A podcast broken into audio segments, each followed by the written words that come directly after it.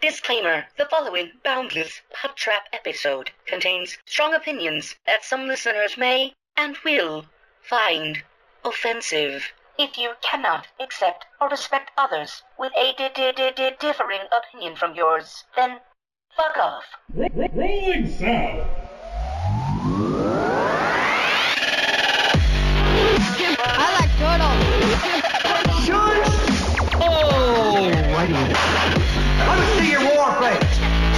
Now, y'all ain't planning on fucking these chickens, are you?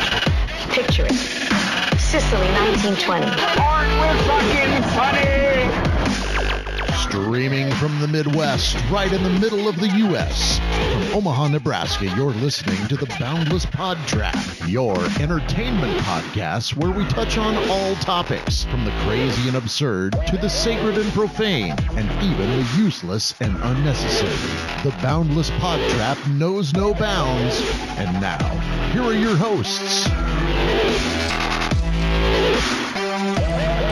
So I'm going to ask you guys a question here. Do you think it's about time we got a new intro for our podcast? This is episode 39. 39. This is I'm fine with it. we're- 39 we're, and I'm we're feeling going to fine. 40. 40's our next one, and I feel like we need to change it up. Why? I, I, I feel like we need to add audio clips I think we do need to add up more of for some of the personalization. the best of. So just Yeah. things that Lonnie and I say, So just audio clips from him and I. I don't get it. Ah. Well, we can, we can put your sound effect of your phone going wah wah wah wah wah. Blah, blah, blah, blah. There's eh. been none of that in like years.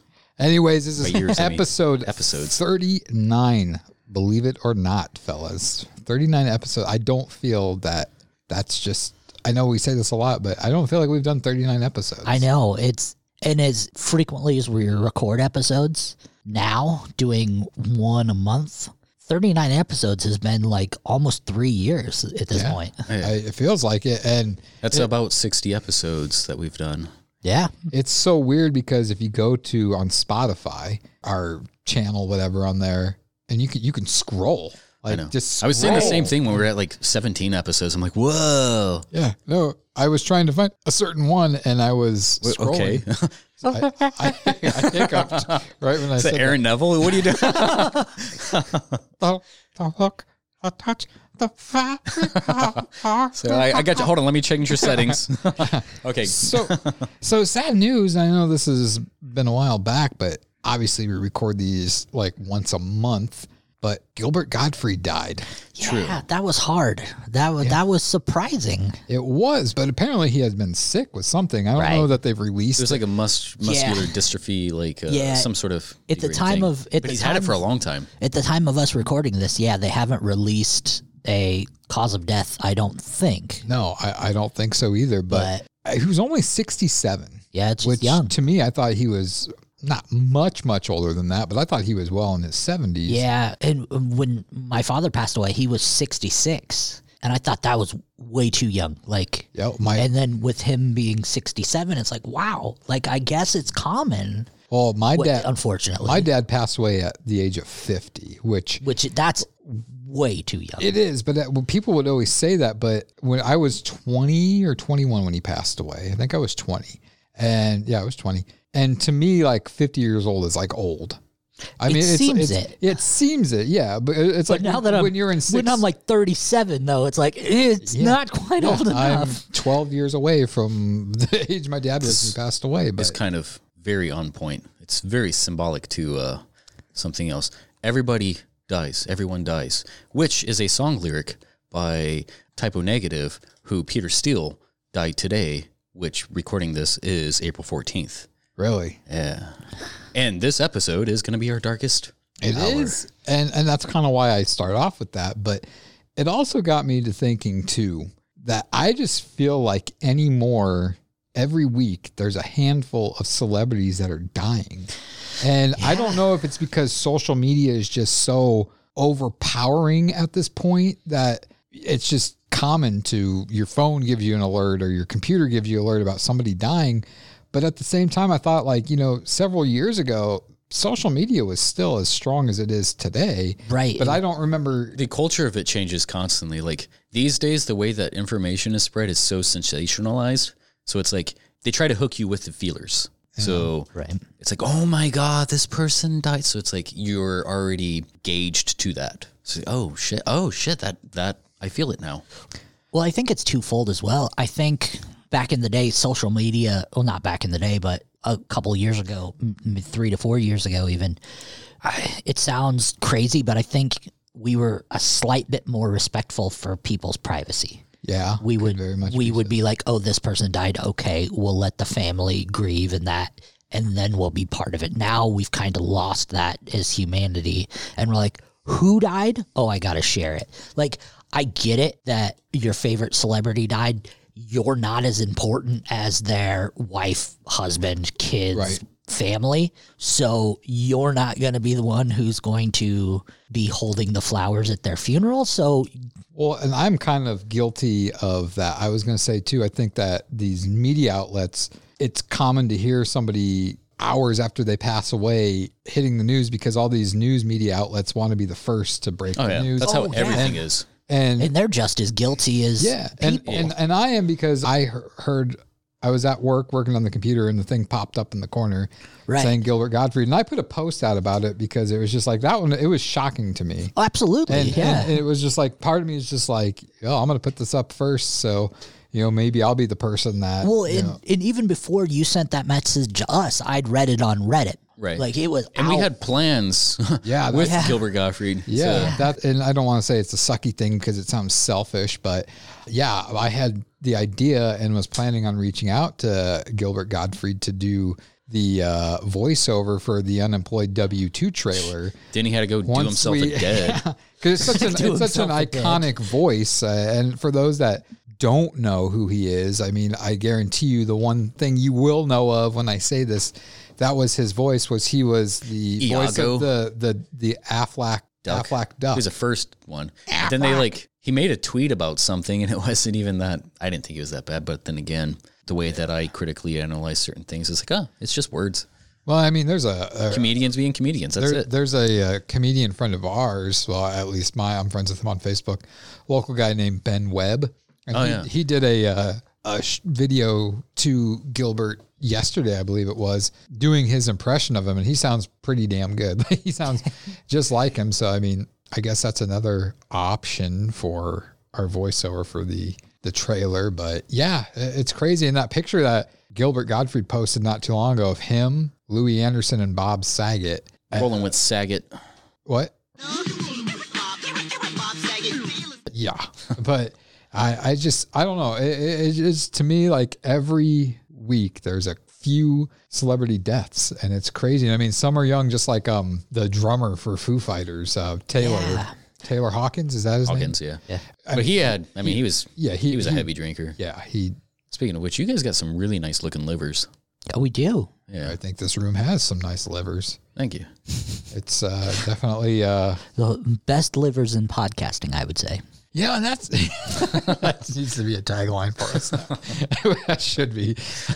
but we're gonna. So yeah, we got to change the up the, the intro. We need to have another voiceover person say the best livers, the best livers in podcasting. Thank you, uh, Scott. yes. For we're gonna need you to come back again.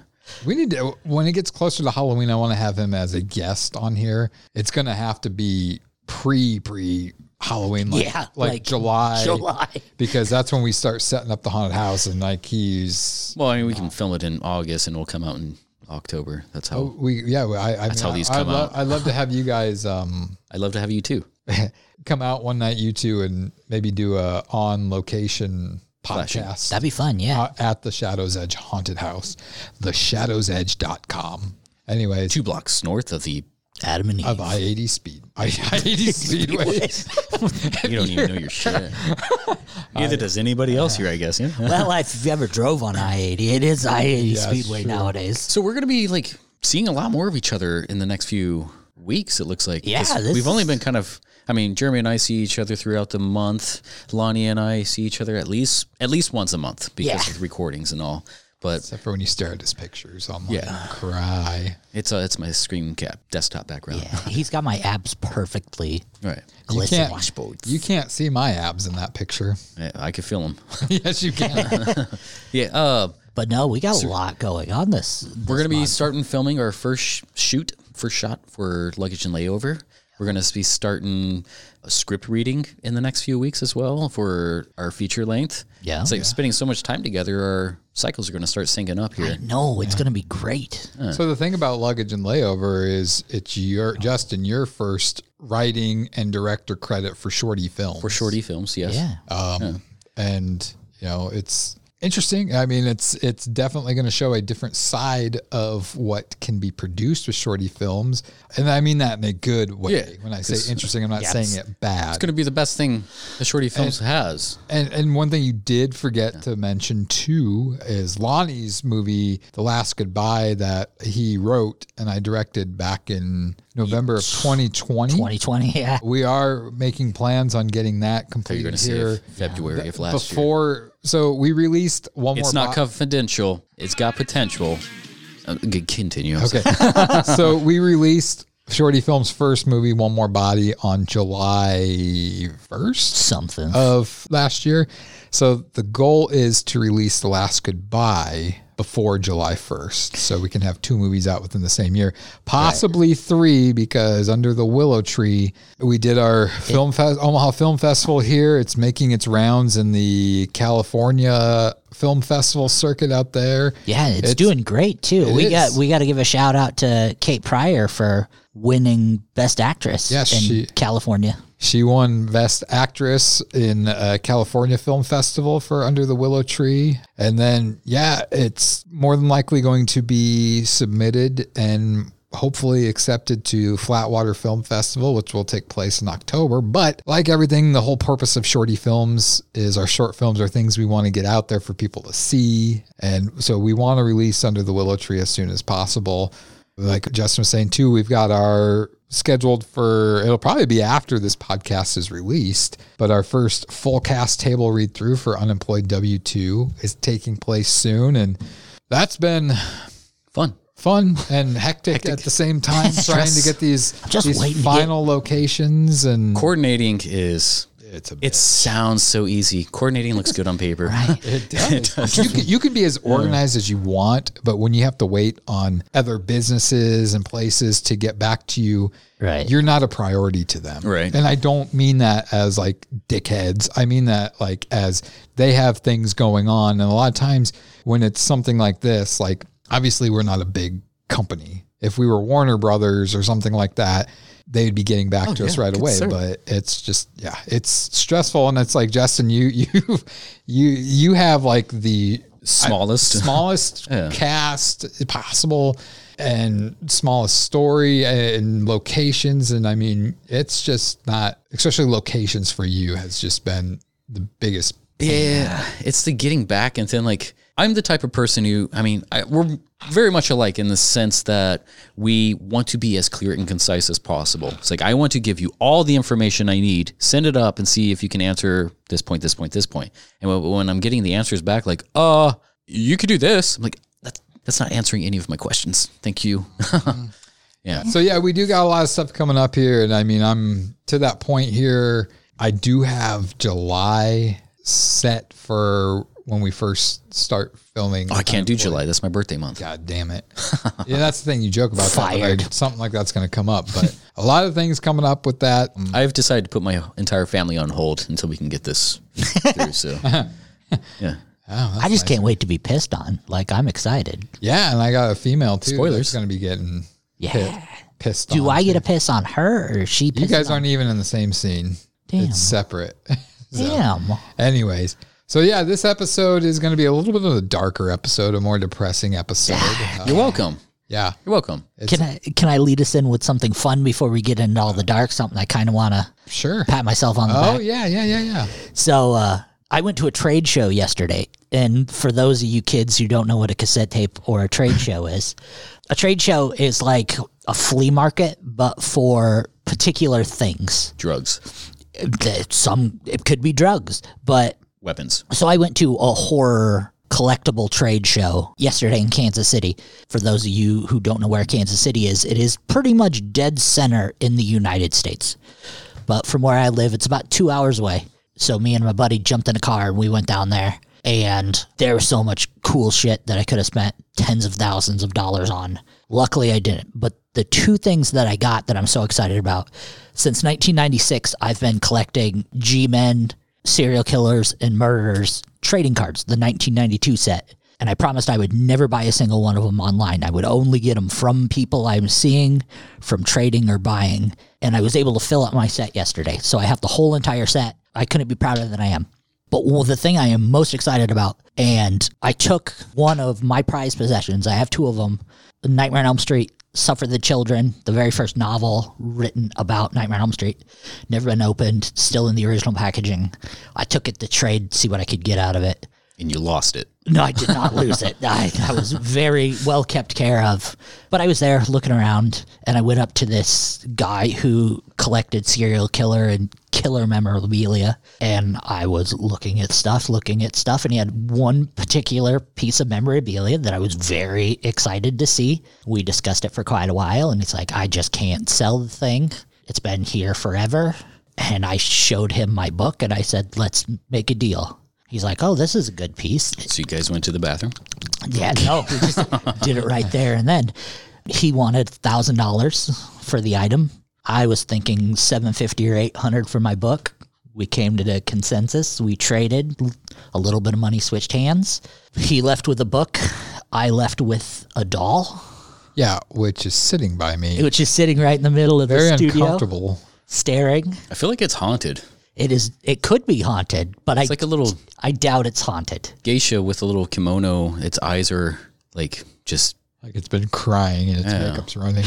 crying geisha. But there's there's a Does it have a name? No, I don't know. It wasn't in, but the specifics of this doll are amazing. And I'm not going to mention on air who was the possessor of this doll, but I'll give facts. So if you want to put two and two together, And by that's possessor, awesome. you mean who had it Who or owned who it. who was in it? no, who owned it? A celebrity? So, th- yes, almost. So, this doll was possessed by a mass murderer, killed 15 people. And when it was taken as evidence by the police, along with a whole bunch of other stuff, once it was deemed as the case was closed, the family was told to come get it. Family didn't want it. So, it went back with all the other possessions to the school the school took their possessions out of it, threw the rest of it away. The sheriff from Johnson County in Colorado seen it, told the janitor. The janitor picked it up, brought it to the brother. I got it from the brother. Why is why was this confiscated? Because I They took everything out of the locker. oh it was in the It was in his locker. right, yeah. mind. So Yeah. So you bought it from the brother. I bought it from the brother of the janitor who took it out of Oh. the trash can. I thought you were gonna say the brother of the killer. No, no. like, uh. so it was the sheriff told the janitor they're done with it. He cleaned it out, threw it all away. The janitor told the brother, who was a collector, about it was going in the trash. Brother came and got it. A collector or a hoarder? Either or. So is this factual? Or- Factual, 100% factual. There There's pictures. There Does it come with a certificate? Well, I don't really think you can certificate that stuff, but they, there was pictures You could certificate anything if you're, if you're if you're you're good enough. but So I think with two and two together you can figure that out. for the listeners, what year was this? That Uh, 1999. okay. This was caught in the trenches of the garbage. Yeah. So, It's really it was uncomfortable to look at this before, yeah. but now knowing where this came from, Right. it's very uncomfortable, which is why I kind of kicked it a little bit closer to you. But um, yeah, that's It's just a doll. it makes you wonder like why. Like why would it have been there in the first place? I don't know. Like, He that just just doesn't seem like weird kid, just something he probably had. Is it looking at That's you or why through I you? don't. That's why when he said it, if it's haunted, probably not because It's just going straight But- into Moxley's crib. it's definitely going into the horror room. But So yeah, I mean, obviously this doll was not made up like this. There's no way they made this doll. to no, look this like is that. all So him. He did all this. Yeah, Wow. Is it kiss makeup? What is it? I don't know. I haven't touched it in case it was something that would rub off. I didn't want to mess with it, and I didn't want to rub it off. The so- eyes are just so damn realistic on right? this thing. Yeah, they like they look into your soul. They really do.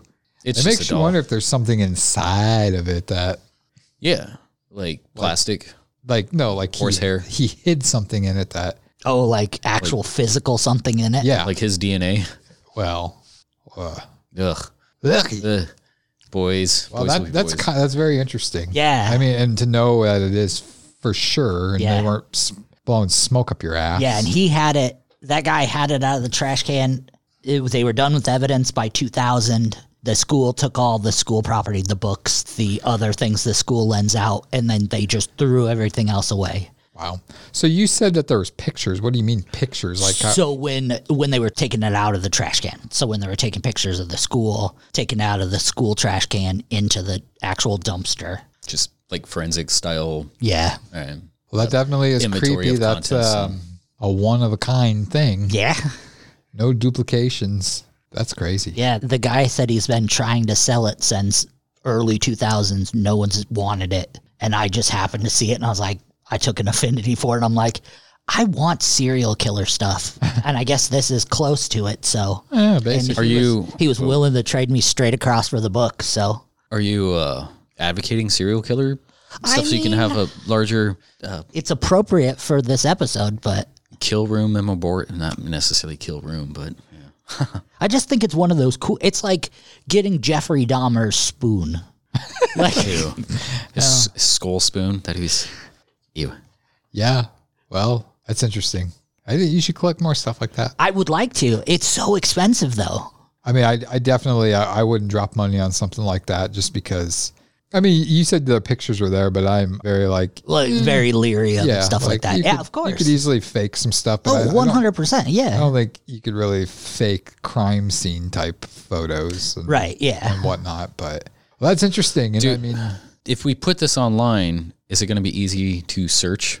Like search. Like, if you have a picture of this, are people going to? I don't know. I don't know if they put crime scene photos up, but I mean, if you could do like a back image search or something like that of this particular doll, it might come up with something. I don't know if they show pictures of lockers or whatnot. But you guys go about it. Um, Jeremy's doing a little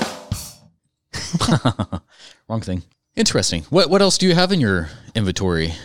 Really, that's one of my first major pieces. Like I've got some newspaper printings. Gotcha. Nothing of the perpetrators' items, just more so things that are about the. Oh, there's nothing specific about about that particular thing. It was just, hey, cool. right. But I uh, mean, in, to add this to the collection that you say, I have a collection like so I have newspapers from Ed Gein and I have articles about the Warrens and all that. Or, not so much about the Warrens because they didn't really print much in the newspaper about them, but I've got news articles about Ed Gein and I have a news article about Albert Fish and stuff like that. So nothing huge like this, but just little things. So every now and then when I'm walking through apartments at my job, some people will leave things out in the hallway. I was like, take for free. And I always keep markers on me. So I'll be like, I'll write haunted above it. It's like, haunted, take for haunted, free. haunted, haunted free shit. Take it.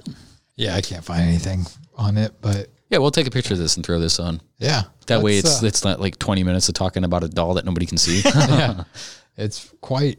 It, it kind of I think it's sexy. It looks okay. I forget what I was about to just say then after that. And I, I'll say it off there. but uh anyways, so Lonnie, we're going to start with your topic tonight. That- Okay. believe it or not, that was not his topic. Uh, That was not my topic. That was just something to lighten the mood a little but bit. we're, we're going to uh, Lonnie's going to talk with his. Justin has a topic that's going to lead into eulogies, Give or take. Eulogies, waste speeches. Uh, yeah. and then the main topic, my topic today, is going to be about the 2017 Las Vegas shooting. So we got a lot to discuss today, and we're going to start with Lonnie. Ah, strap in, kids.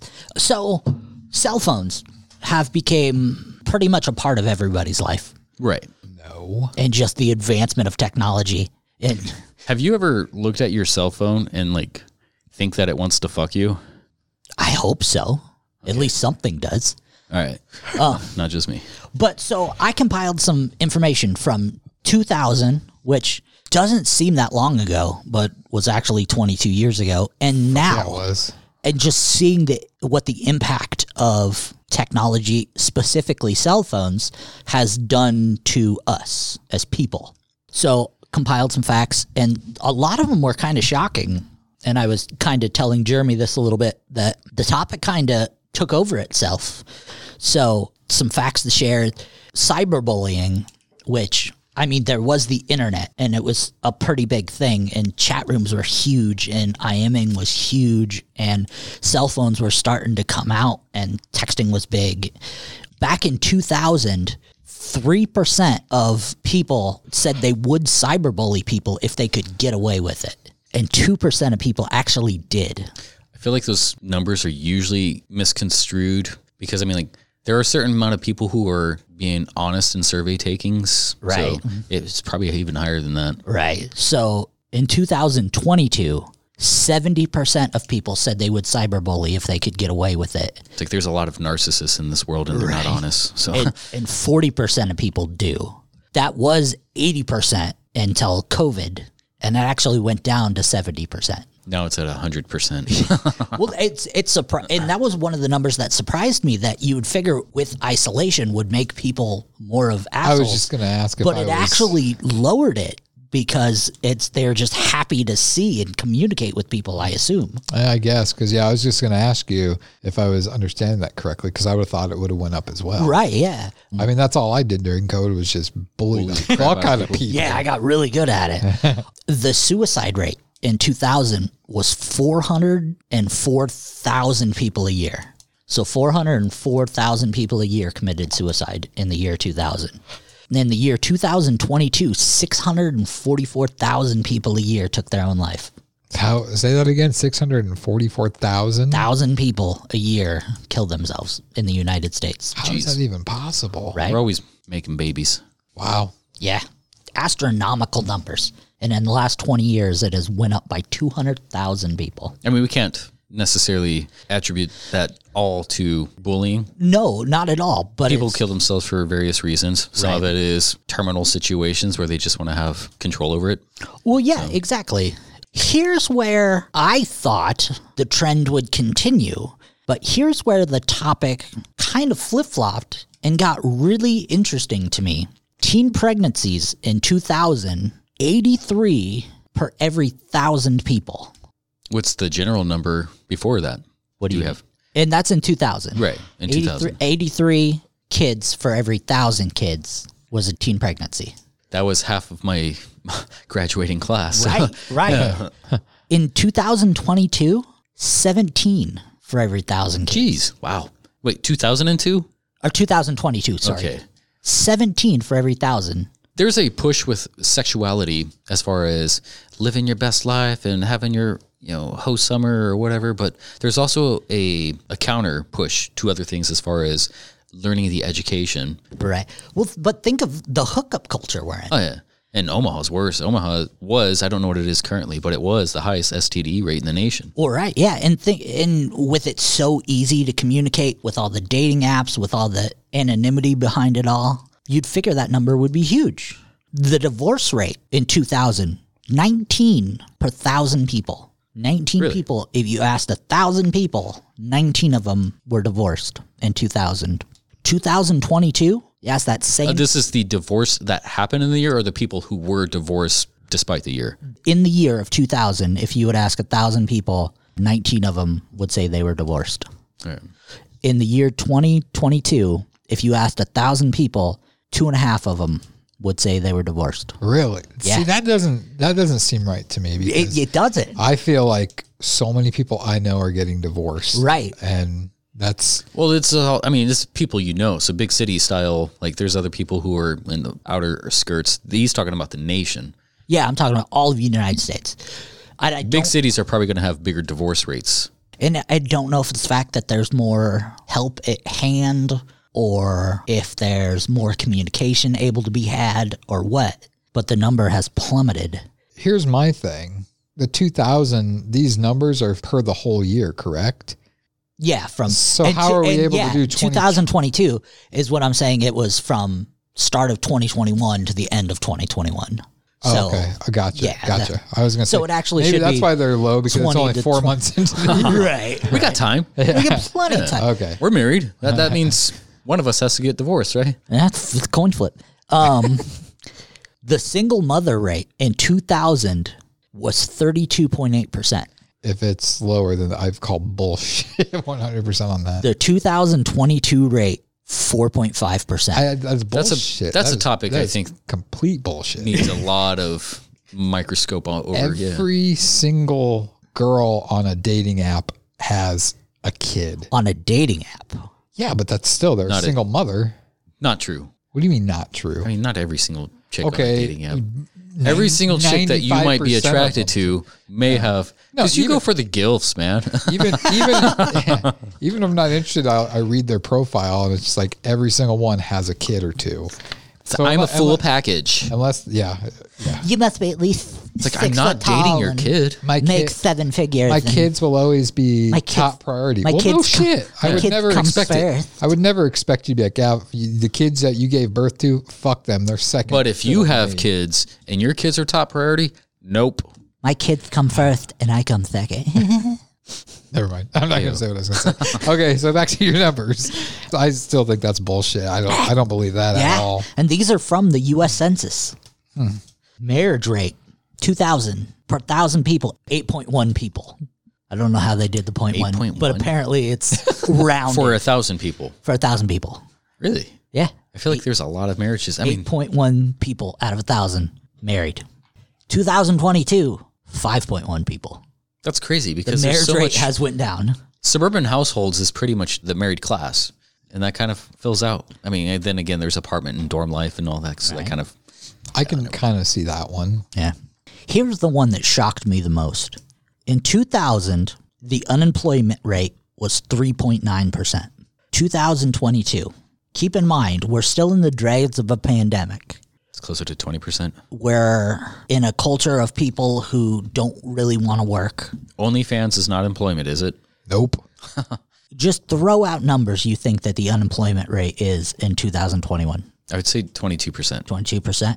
Uh, it can't be over 40. I would say around like 18%. 18. So in 2000, it was 3.9. In 2022, it is fucking 3.9%. Really? Yeah. Wow. Exactly the same. Huh. It depends on people's qualification of jobs, though. A lot of people are taking shitty jobs because shitty jobs are starting to pay as equal as good jobs. No, this is true. I mean, being in a Grubhub, uh, whatever, uh, Uber Eats and stuff like that. Yeah. I mean, they consider that a job, but you get like none of the benefits. Well, yeah. it- Amazon. But you get paid Yeah. but sometimes better than like an actual job. Yeah. Being an entrepreneur I was working. society, it's easy to make money if you're willing to hustle for it. I was working Postmates for a while when I was trying to get out of debt here, and man, I was getting nothing. And then I was like, I had to like text the the customer. I'm like, hey, like this place has like a line that's going down the block. Uh, do you still want this place? And they're like, yeah, it's cool. And I had to wait for like two hours, and they didn't even tip me. I'm like, uh, I could have made like four other trips in that time. Should have. Postmates didn't pay. I would do because a lot of people say Uber Eats, Grubhub, they pay very well, but it's a lot of wear and tear in your car. It is. It is. And if Not- you're, not it worth it. pays if you're doing multiples. Like if I was just, because what I was doing was only like two to three deliveries from my way from work to home, and I, I was kind of coming out of pocket for most of it. Yeah, the best way to do that, and it, it doesn't really, it might work in our area because we have the international airport, but the really is just it being close to a metro airport like JFK or Chicago or O'Hare, where you're constantly running people and Oh, doing yeah. like Uber. Like that's the best way is running from airport hotel, airport hotel, and just doing 50 to 60 rides a day. I would rather just work for a hotel, use their shuttle, and get paid to do it instead of myself. Work for Disneyland. But yeah, no, definitely. I, I that's crazy because I think there's we're in a very lazy society. Like COVID has made people so fucking lazy. Mm-hmm. Or it's exposed people's laziness. Uh, true. True. Well, boys, that that last bit of information turned the whole topic on its head.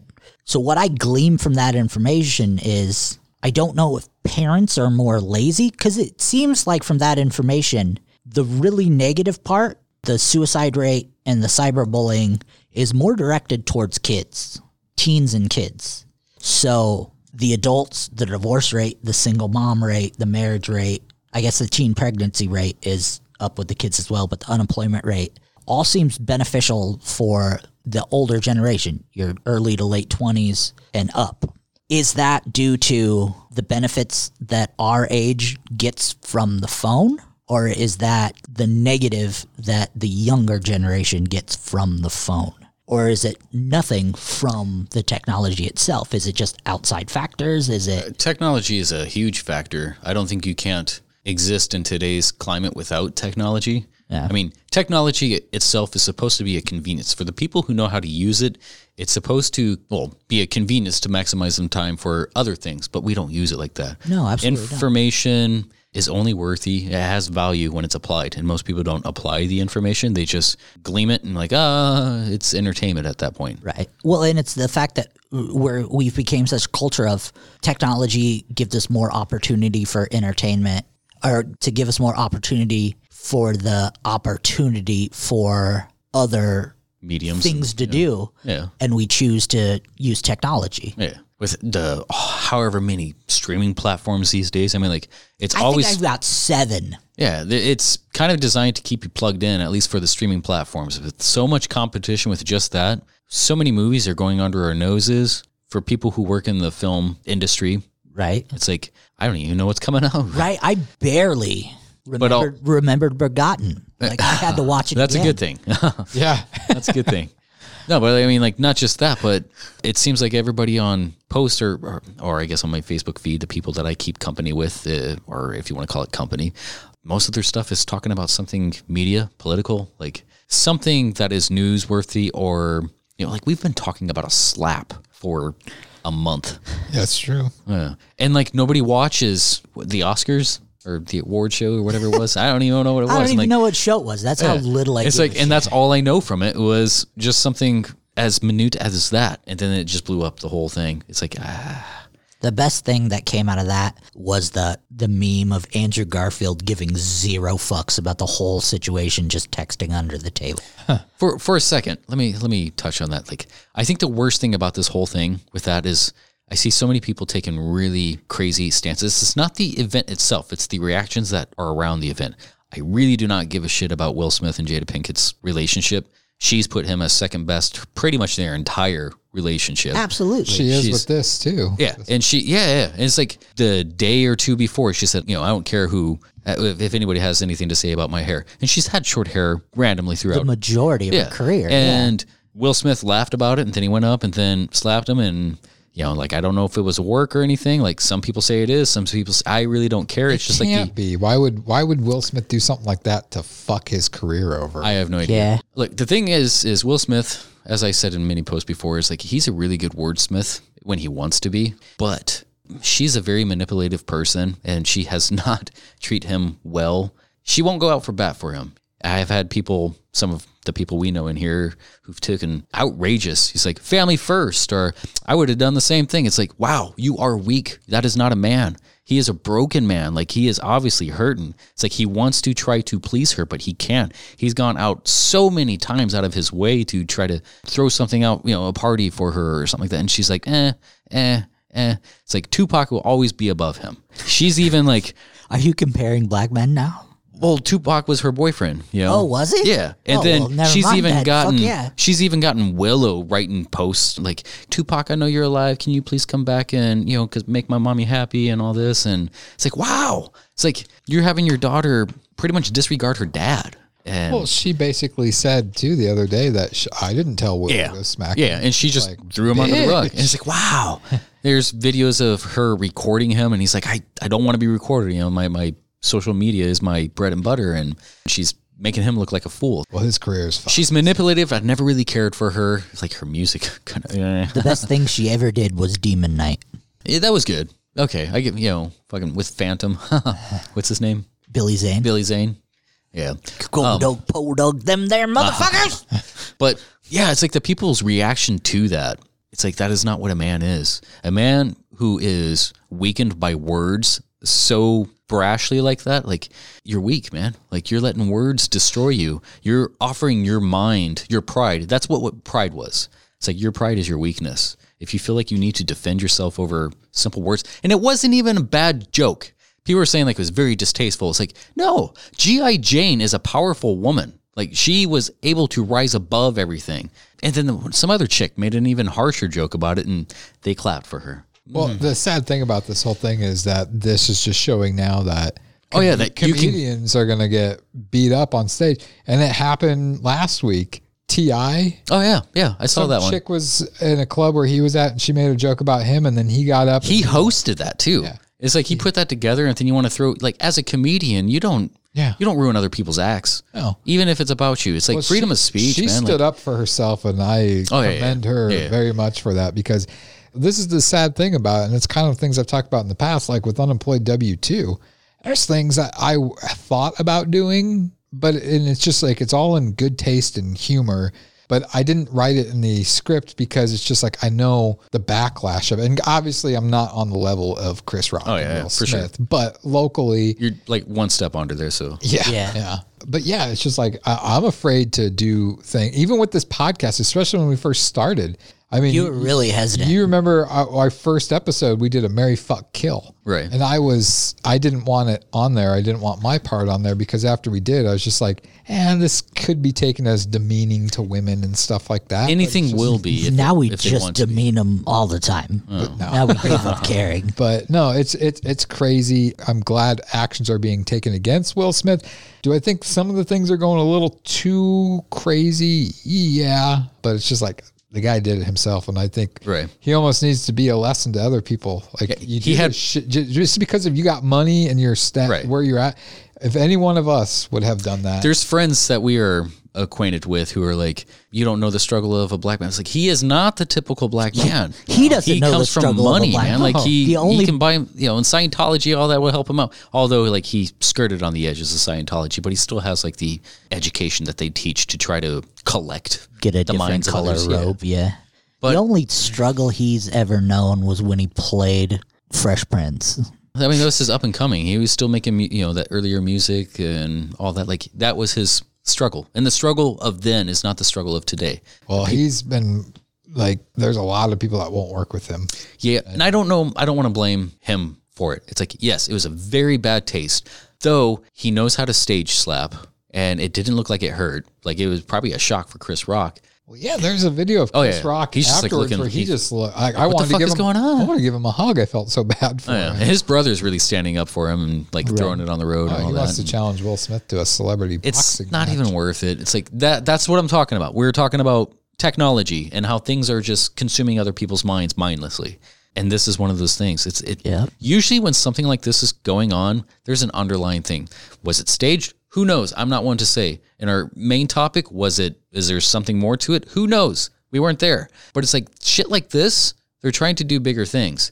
You know, whether it be something political or so. Like they're trying to. We can go deeper into that with yours, but sorry for the rant.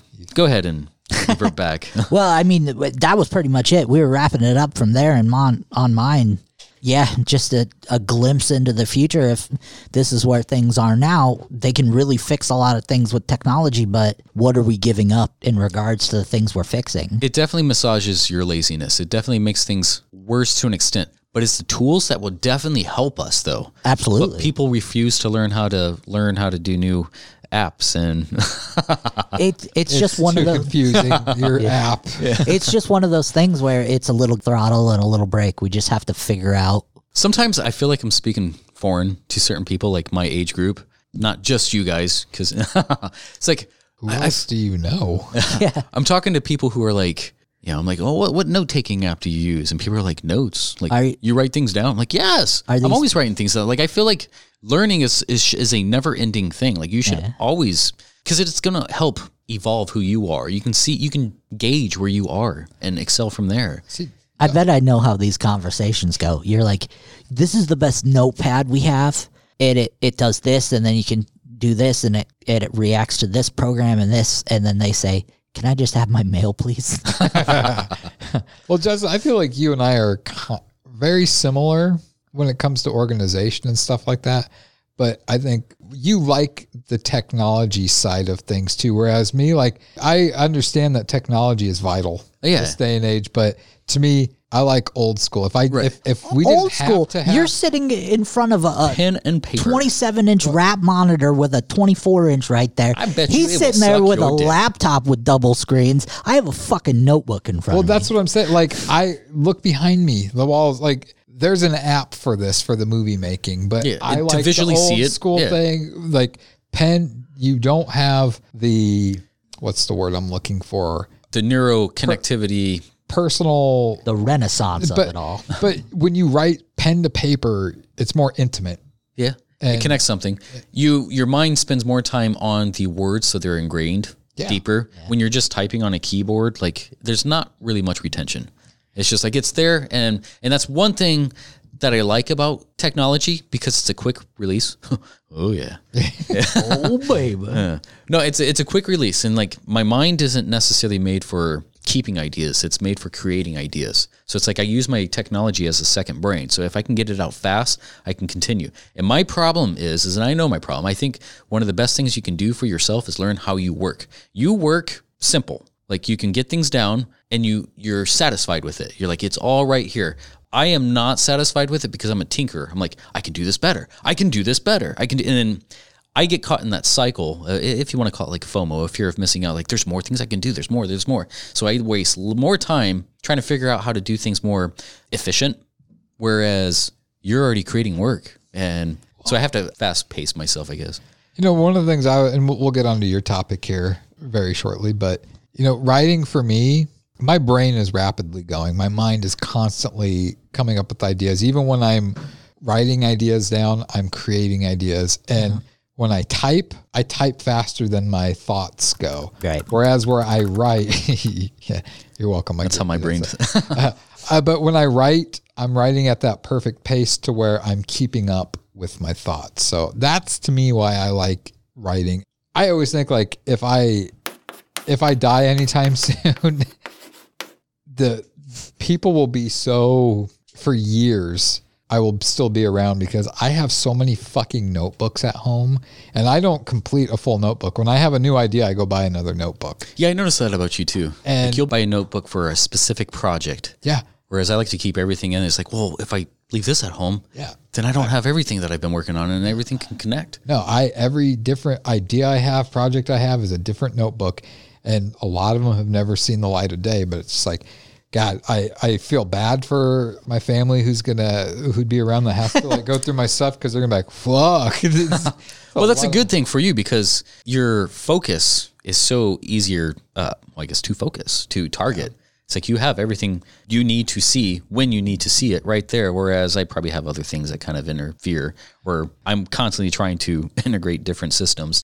So it's a constant level of learning and refinement. Yeah. Not just for how notes are, or because we write things down, and the common people that I guess my age range and all that, they're like, I write down a grocery list. Well, and a lot of people now with the with their phones, they don't even have the um, energy to use their fingers to type it. Now, talk to text. Yeah. people just like write their notes by just That's a good- to their phone. if you're using notes, and that's, I mean, that's a good method. But I don't if you're just texting back and forth to somebody, then eh, I mean, Well, that's- texting is one thing, but I'm like, if you're you're writing down your thoughts in like an app on your note, like they can't even type it; they have to talk. yeah, well, that's something that's been implemented for since the recorder. People go to lectures and record the whole thing. True, So I don't think I've sent you guys like physical text in like a year. I've just been sending you voice text. That's why a lot of them are so fucked up. even the physical ones would be fucked up. Right? yeah. I misspell everything. Even my voice to text started misspelling things. Well, Justin, let's move on to your topic here. Were you done? Yeah. Okay, Yeah. yeah. I was done like 15 minutes ago. You guys decided to start I know we rambling we derailed shit. it there. So My 10 minute topic made it a half an hour. let's let's keep it in the in the darkness here. We're going to uh We can bring another lamp in. We've we briefly discussed what this is going to be. So I gave you guys the assignment as far as uh, writing our obituaries or or Eulogies. eulogies, Any- some sort of speech that you would say at a funeral or a wake or a, a passing, if it was right on the spot or so. Like, what did we mean to you, or I guess what did we mean to each other? Or if so like that's that. where you think I went with this, nope. you sent me a text, or did you talk to me in person? I don't remember what it was. It was Anyways. it was over group message. message. yeah, but it was like, well, if it's not not that. So if you want to do it, like, just make it creative. I mean, I think it's going to be, it's definitely going to be entertaining for us. But It's a roast. I'm basically Oh. it's a roast is what I'm. Full on dark if you're roast, roasting baby. at a funeral, I feel like I feel like we didn't mean much. That's what I want my people to be is people like roast. I don't want it to be sad. He starts his his speech off usually like, "I don't want to toot my own horn." to tell you the truth, like I'm really excited to read my eulogy slash roast that I did for you guys, especially Lonnie's because I think I think my opening line for Lonnie's is pure gold. You guys might not laugh at it, but when I wrote it, I was cracking up. So Well, so I wrote up a little thing here, and I'll go ahead and read this here, a little preface to our eulogies here. So, kind of going back to Peter Steele, everything dies, everybody dies. That was the title of his song. Everything dies. every day I'm hustling. No. So everybody dies. We never get the chance to witness our own funerals, to know exactly how our loved ones truly felt about someone. I think having a living funeral would be a cool custom. The topic was evolved from a practice I adopted through the Stoics. I've spoken on this briefly in the past, but coming from the phrase memento mori, meaning remember that you will die. I think the average person thinks of Stoicism as nihilistic, but Stoicism isn't so easily put into a box like a body. There's many different greats with different reach. There's something for everyone when it comes to the Stoics. The practice I mentioned was to meditate on feeling the loss of someone. Grief is a hard emotion to deal with. It's a natural as death and often always created by it.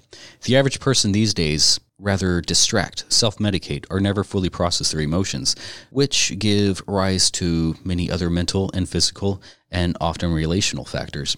I meditate on witnessing my daughter's dying. If someone came in the house at night, something happened at school, I sit with these feelings because if and when that event ever were to occur, I am practiced at processing these. Death and tragedy does not always come with warning, so I figure this will be a fun one before we touch on a more serious tragedy with Jeremy's topic. So He said that about me. that was pretty much my opening to this here. Like just meditating on things that could happen. It's like when things finally happen, it can be a snapping point, a breaking point. But if you don't have the tools to process certain things, I think it's much harder on those who are constantly trying to distract themselves from actually feeling.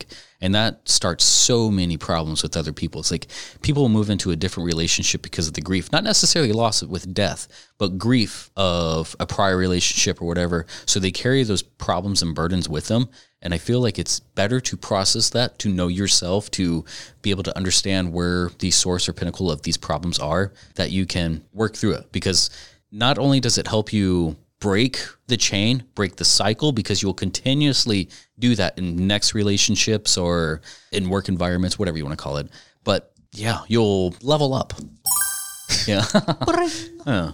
You know, it's something you were saying at the beginning of that, like, it would be interesting because I thought of that before, like, to be able to see your funeral and how people react. But it would be a cool thing to do, a tradition to do. But the problem with that is if people know that you're not really dead, they're going to it gonna be legit? exaggerate what they're saying about you and stuff like that. To it's where it would be, you would have to seriously fake your own death. But then when people find out that you were joking, Yeah. you're fucked. Like, Right. it's- Especially one if or they two cremate ways. You. Some people can be like in on the on it, or but yeah, I, I, mean, mean, like I would be pissed if like one of you guys said that you died and like went on with it and stuff like that. And we had your funeral, and then all of a sudden I find out ah, it was a joke. Like I'd be happy you're alive, but I'd be like, "Fuck you, man!" like that's that's Right. fucked up. I'm not talking to you ever again. It's gonna you take are a dead lot to of trips to HuHot to get over that. It's like I said earlier, like I'm coming from a stoic practice here. It's like I consider myself like a Buddhoic, a Buddhist stoic, and it, it kind of works with both of it. Like in Buddhism, like the first noble truth is all realms of existence is a realm of suffering. So yes, where we are, we feel pain, we think we have bad thoughts. Like these things that hold our attention or our sensory perceptions, all this, they can be ways of harm. But if you can work through that and become, if you can make harsh truths become just truths and not be so attached to the the sensation of it. It's like, oh, okay, I, I understand it. I can kind of rise above this. It's like I know the center of my issue, so now I can work on it. Most people do not even want to recognize their their issue. So when if Lonnie or yourself were to pass, I wanted to sit through this and meditate on this. Like, fuck, man. Like, how would I feel?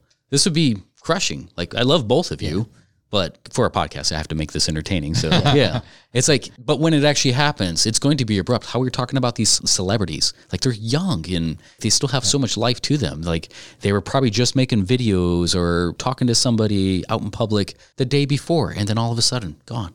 You know, Yeah. that's going to be us eventually. So it's like, how are we supposed to process this if you don't have the tools to practice it?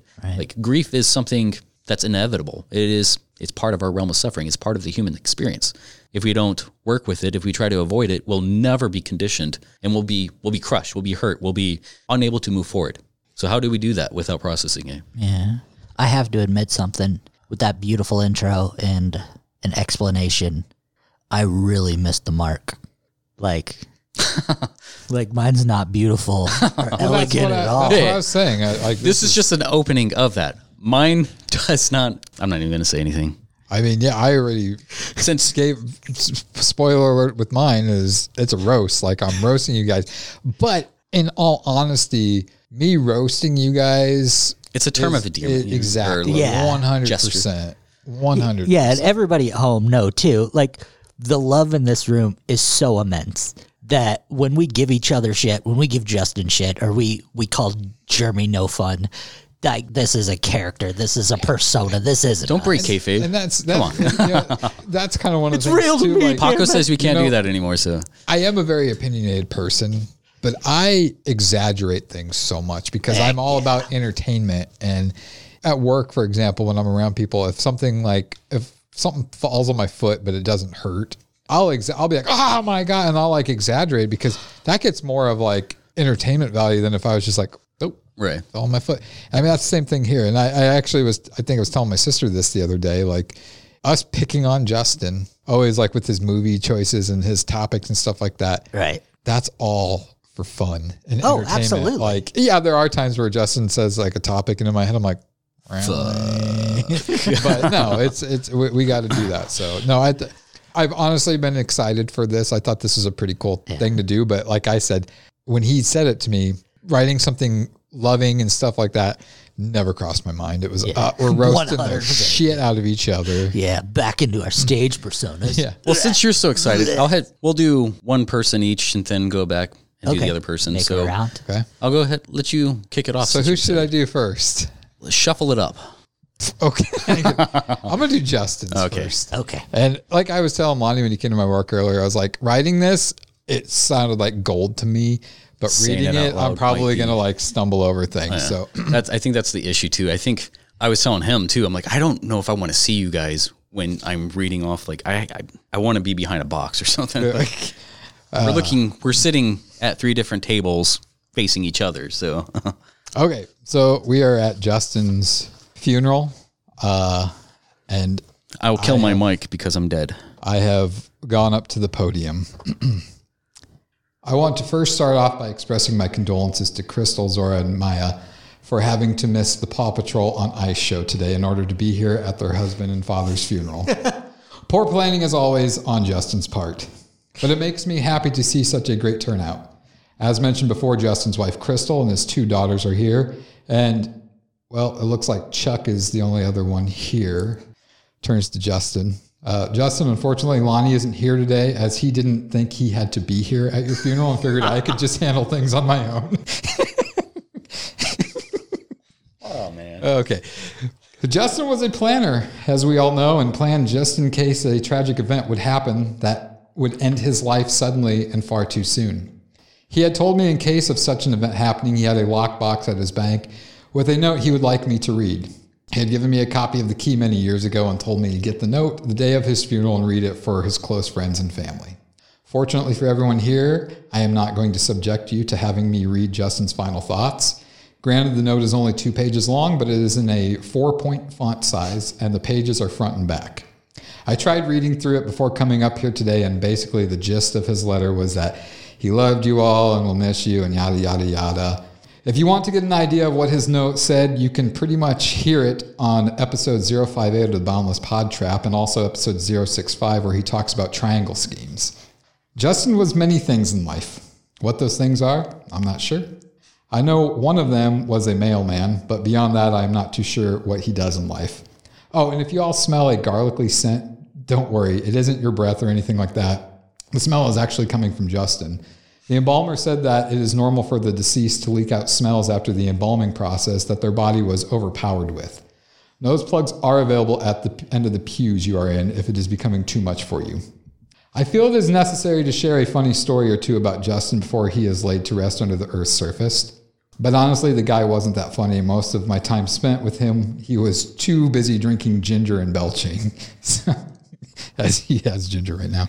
So instead, I figured I would turn the podium over to anyone else who has a funny story to tell about Justin. Crystal, I only feel it is right for you to start since you were married to Justin. Uh, Crystal? Crystal, hey, would you like to share a funny story about your husband? No. Oh, okay. Really? That- That's weird. Okay. What about you, Zora? Would you like to tell a funny story about your dad? Okay. Who taught you to use that finger at your elders? Did your father teach you that? Chuck. Now I know you have some stories to tell about Justin. Would you like to come up here and tell one? Oh, okay. He's standing up. Ladies and gentlemen, please welcome. Oh, and Chuck's leaving. Bye, Chuck. Well, I guess no one has any stories to share about Justin. At this point, I would settle for a depressing stories about Justin. No, not even that. Wow. Okay, on that note, I'm going to wrap things up here. So, to sum up everything that was said, Justin passed away suddenly. He misses and loves you. It smells like garlic. Chuck left, and Justin's daughters needs to be more polite to her elders. Real cute, Zora. Yeah, two middle fingers pointed at me. Way to go. Your dad would be real proud of you. I'll miss you, Justin. We'll always have a part for you in any of my movies, even though you are not here on Earth with us anymore. Now maybe there will be some charisma to your characters. Just kidding, but not really. Oh, and as a reminder, there will not be a luncheon after today's funeral because Justin is fasting and would have wanted it this way. Thank you for coming out and today, and remember to check out our latest episode of the BPT, episode 098, where Lonnie and I will have a full episode in remembrance of one of the greatest friends we could ever have had in our life. That's right, a full episode dedicated to Paco as he finally is living out his dream and being a main character in Cats the Musical on Broadway. Way to go, Paco. Way to go. Justin's, where'd Justin go? right on, right on. There's a few of those that got me a little bit of a chuckle there. I thought the Lonnie one was. yeah, yeah.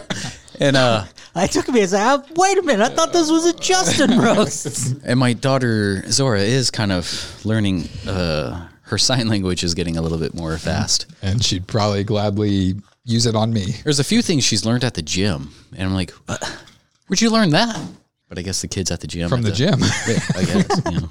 Well, do you want to go? or Do you want me to go? I can go. All right. I'll, I think you should do Justin's. No, I'm a saving Justin. Oh, okay, okay. oh, Justin's is for the finale. So this one is about my my good friend Jeremy. Turn my mic off. I'm dead, apparently. No, leave it on. Oh, okay. Man, this is such a tough day for me. So much harder than anyone else.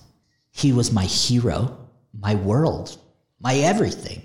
I don't know if my life can go on without him. The bond we had was truly unbreakable, like twins, but from another womb. Man, I'm going to tell you about how me and Jeremy first met.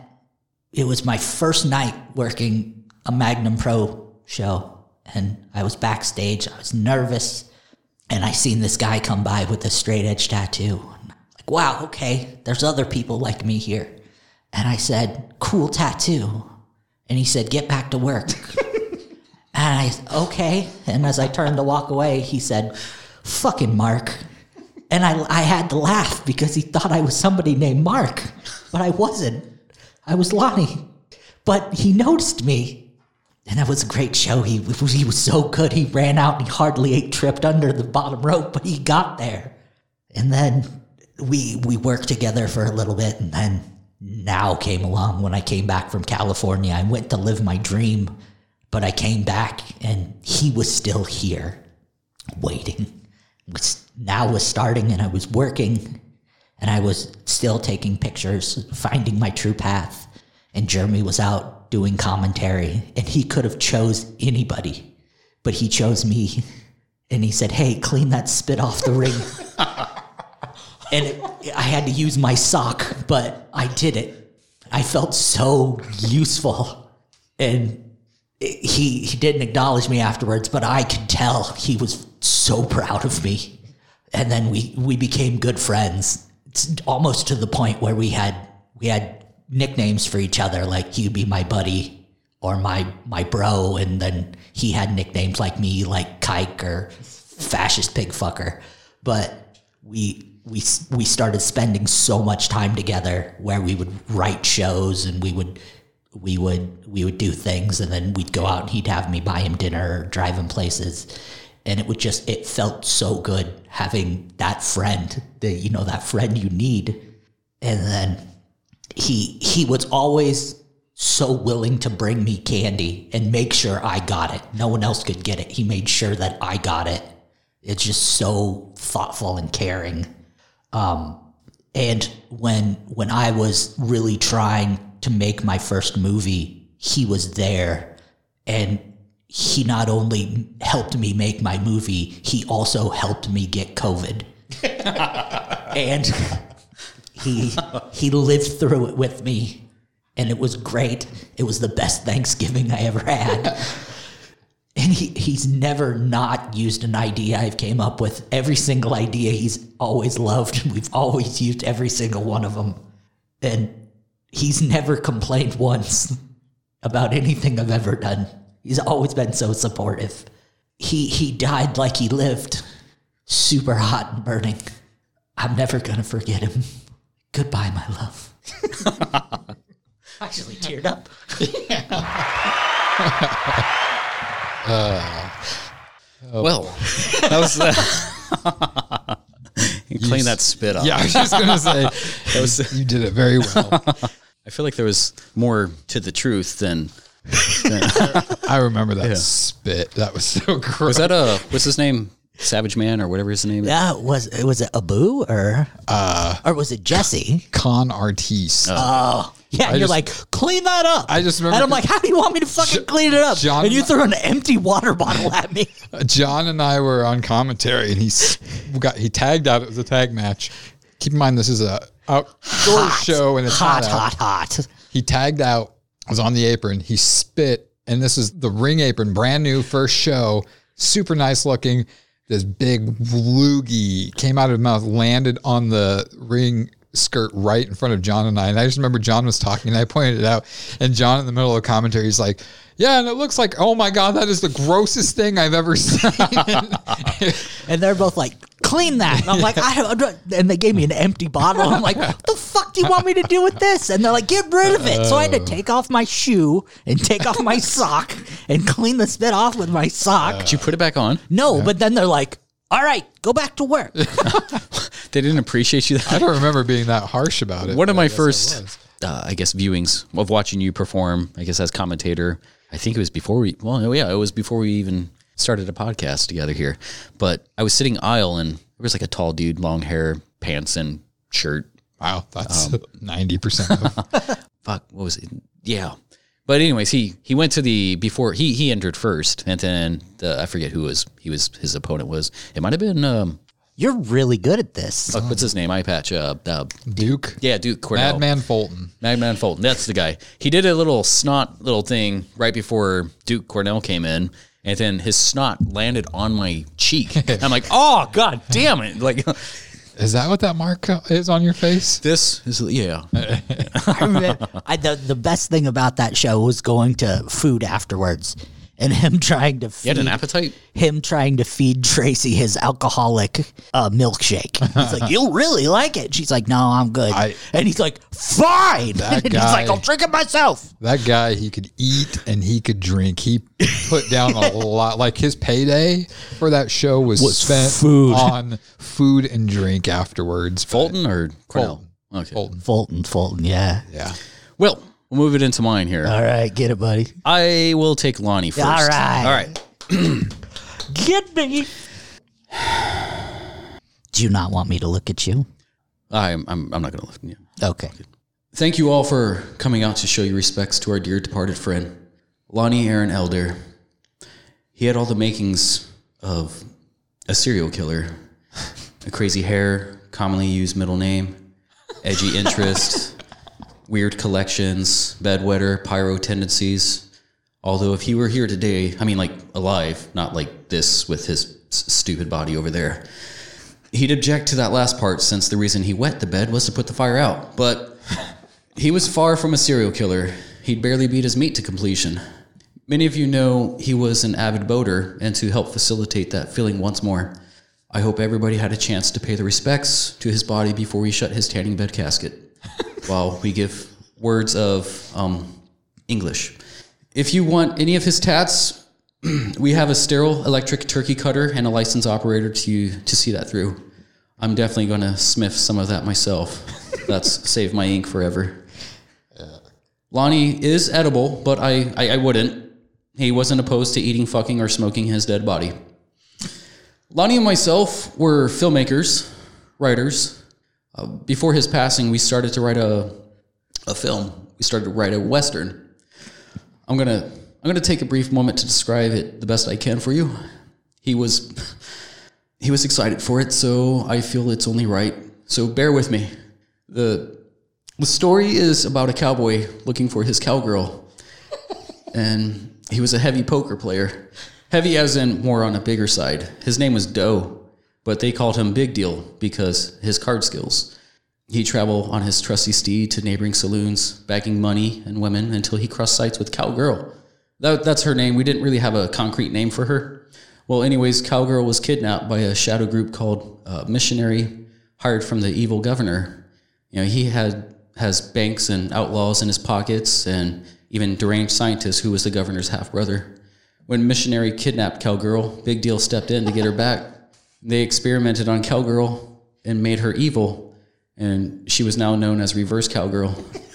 Reverse Cowgirl ended up taking on the hot seat by dominating Missionary and seeked out to put the hurt on Big Dildo. so Lonnie and I were still working out the kinks, but we felt we had a plenty of lubricant to get this off with a bang. Things get plenty messy fast. Anyways, enough about that. More on the life of our recently departed. I've only known Lonnie a few years, and mostly through a friendship that bloomed from a podcast we were part of. Our other friend Jeremy sort of made introductions, but it was our friend Paco who was the one who made this man in the box known to me. Paco, if you are here, please stand up. Paco? Uh, typical Paco did not show up for something this important. I'll move on. I wanted to express an oh my god, there's a fucking baby in the tanning bed casket. Can somebody please get Moxley? I'm sorry. I'm sorry, friends, family. In a few years, Lonnie and I knew each other. We bonded on many similarities from music and movies, general interest. We were both husbands, both fathers. There's more, but Lonnie could easily write up a top 10 list on us. Lonnie came from dirt, not like the biblical Adam, but I'm more like the peanut pigpen. he was entirely selfless that he would give the shirt off his back to anyone in need, and then give that back fat off his back if he lacked a shirt to give. I love the dude. As mentioned before, some of you remember him as a podcaster with Now This Is Wrestling and The Boundless Pod Trap, which is primarily where I knew and loved the dude from with our friend Jeremy. You can find bumper stickers towards the exit. Uh, we were in the works of him and I starting another podcast called uh, Shackety Shack, the Parody Goulash. It was just a hate cast to make fun of a dumbassery of another podcast called Yakety Yak with Jeremy Lubash. But we had absolutely nothing to go off of, and I couldn't blame Lonnie on this one. It was hard to pin down his frame of mind, but that was the entertaining and exciting thing about him. Novelty was his forte. He swam in the lakes and the rivers that he wasn't used to, hence why we are here today. Now, before I conclude and we get on with the seven days of Shiva, I'd like to address the husk of our Haas here, Lonnie, with my own special tribute. Brother Lonnie, I, I will paint you in silver and I will wrap you in gold. I will lift up your voice as I sink. Thank you, and hail Satan. Oh, and you can buy these silver wraps at Zazzle.com. Uh. Thank you. All right. Oh my God, there's a baby in the casket. oh man. It's pretty great. I- It's back to you, Jeremy. Back to me. So another Lonnie one here. I, I Back feel to back. I feel targeted. All right, here. Uh, I'm like, tearing up from laughing at that last one. So, okay. Hmm. Two Jews walked into a bar. And Unfortunately, one of those Jews was Lonnie, and it caused him to have a hemorrhage in his head, and he died. But um, Which brings us to why we are here today to celebrate the life of Lonnie. But before I get into that, I was told to announce the winner of the game Lonnie wanted us to play at his funeral. So it gives me great joy to announce that Edna Elder was the winner of the game. She guessed that the lady in the clip we watched had 14 orgasms, and the correct answer was 16. She was two away. Great job, Edna. You get a $25 gift card to Bass Pro Shop. now, now back to Lonnie. I remember the first time I met Lonnie. So, what else can be said about Lonnie? He liked fishing. he loved fishing. In fact, many people don't know this about Lonnie, but he entered a tournament many years ago. And even though he didn't win the tournament, he was entered into the Guinness Book of World Records that day. He was the first person to get fifth degree burns from fishing on his feet. You heard me correctly, from fishing. For those that say fishing isn't a dangerous sport, well, you're right, but damn it, Lonnie found a way to make it so. Let's all take notes that next time you go fishing, you don't sit on top of a shiny metal piece that attracts sun all day.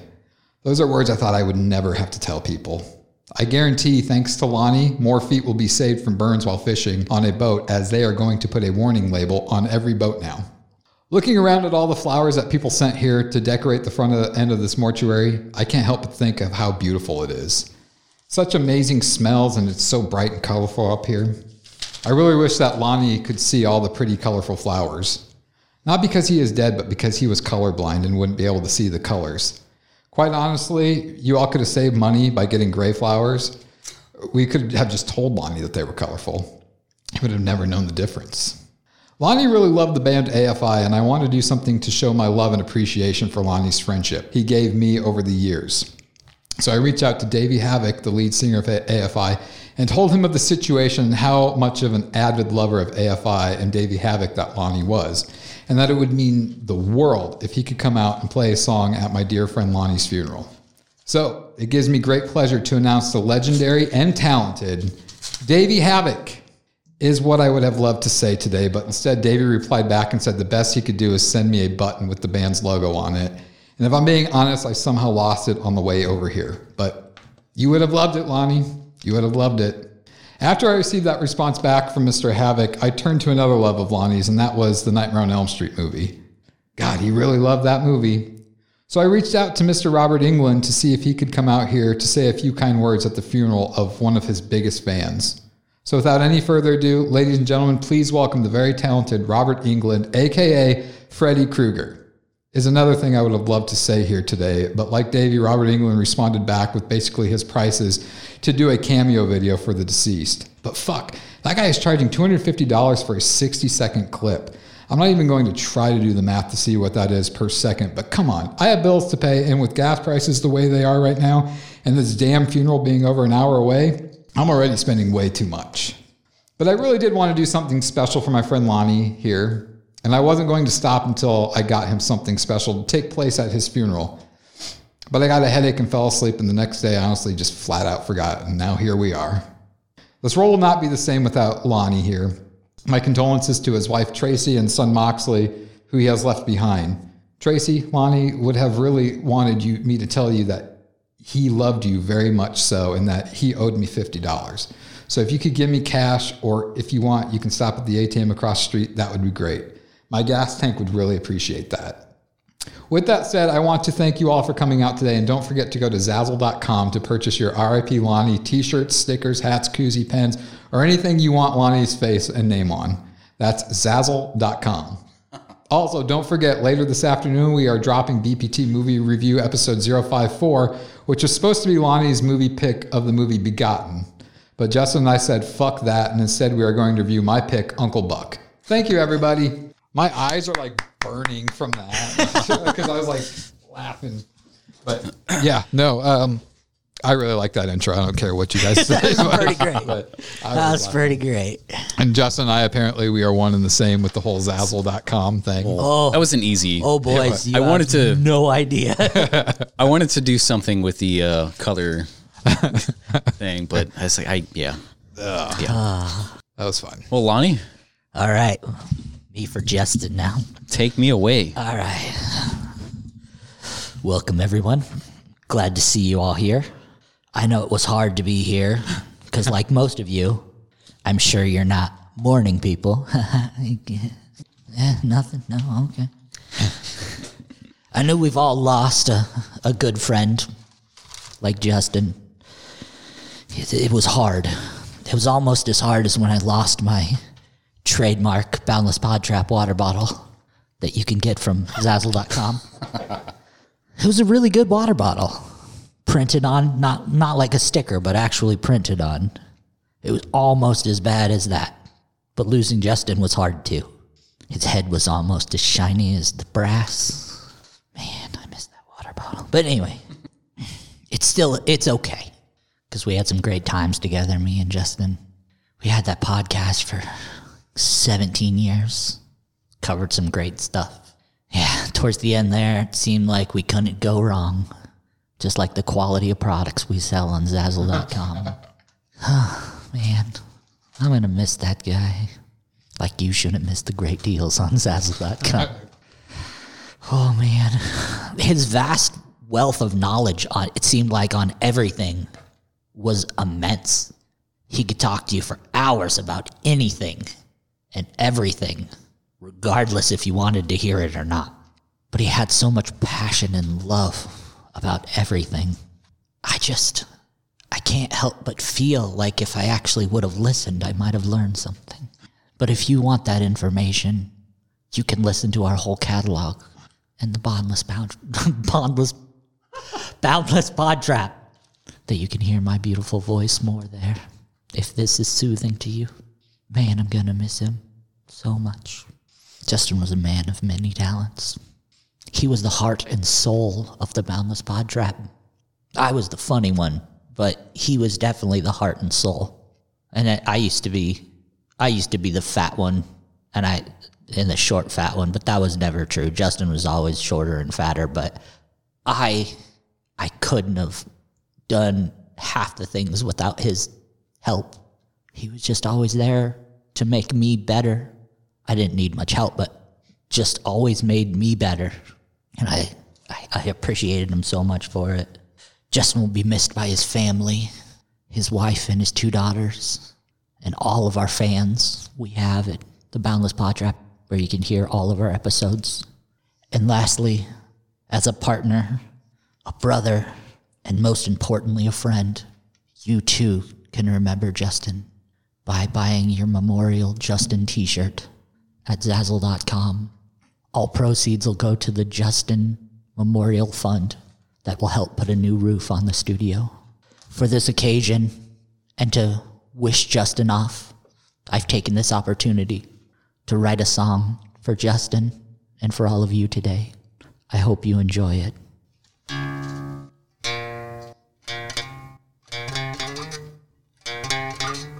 Can you hear that? I'm, I'm dead, so no. All right, here we go. This is a song I wrote for Justin. I wrote this.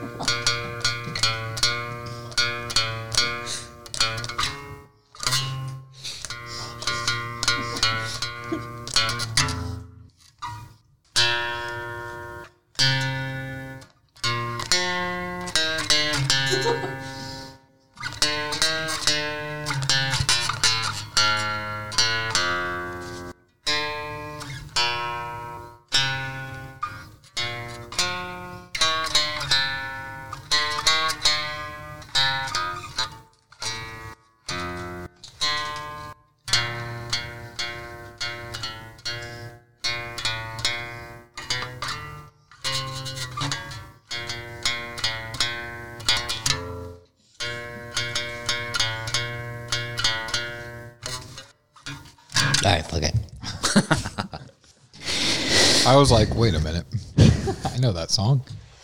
I wrote that just for you, Justin. I was watching my favorite ship movie, and that made me think of you, that there was so much loss. Ghost? ship. Yeah, ghost ship.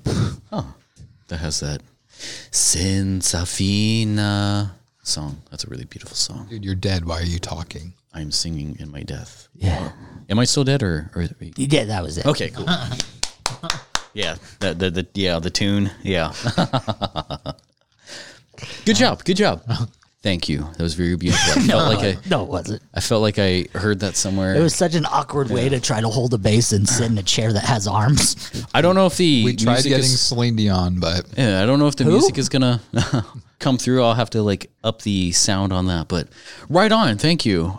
So Jeremy's funeral, Jeremy's obituary, eulogy, thingy majiggy. All right, we are gathered here today to celebrate the life of one Jeremy Lubash. Before I begin, I first want to show my appreciation and respect to those who helped coordinate this event. To his mother, right here in the front row, my deepest condolences. His favorite sister, Jamie, and his other one, Stacy. A quick note also, I'll be leaving these stack of Boundless Pod Trap bumper stickers here next to his casket. Please take one when you come up. I'd like to give a special thanks to the Hendricksons for giving us this imaginative display by customizing his casket in the shape of a clapboard for his final scene. Many of you knew him as an inspired filmmaker, a writer, a director. Before I get too far into this, I want to first clear the air in the room. I'm sure many of you are asking yourself two questions. You are wondering, where have I seen this guy? Many of you know me as one of the actors in much of his work. Him and I would develop ideas and concepts, and he'd be inspired enough to write them down and create some amazing art. For those of you who don't know me, my name is Jesse Milani. And to your second question, you might be wondering, why is this guy naked? I just want to say that this morning, as I was getting ready for this wake, I was rushed with so many memories of Jeremy here. I know it's what he would want me to do. Nakedness has thick symbology. It's a symbol of openness, expression, to bear all. I am showing my vulnerability in this hard time as you 75 plus attendees stare at my flaccid penis. To me, Jeremy was more than a business partner in a film, podcast, media. He was a true friend. He was a great man. And judging by our years of flirty text exchange, I'm pretty sure we were boyfriend girlfriend or boyfriend boyfriend. I, I never got the chance to ask him.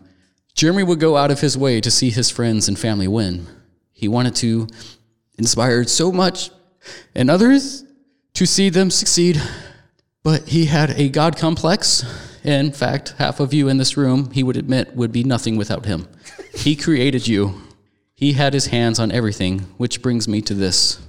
Some of you, if you follow the news or social media or the many memes that we're made after the fact, knows that I was the one who found him. It was tragic. I don't want to go into too much detail since my statement hasn't been fully public, but this is what I can say. As most people say, I have a keen and accurate sense of deductive reasoning and situational analysis, that my findings and judgments are above 96% accuracy. But we shared a studio. For, excuse me, I'm sorry, guys.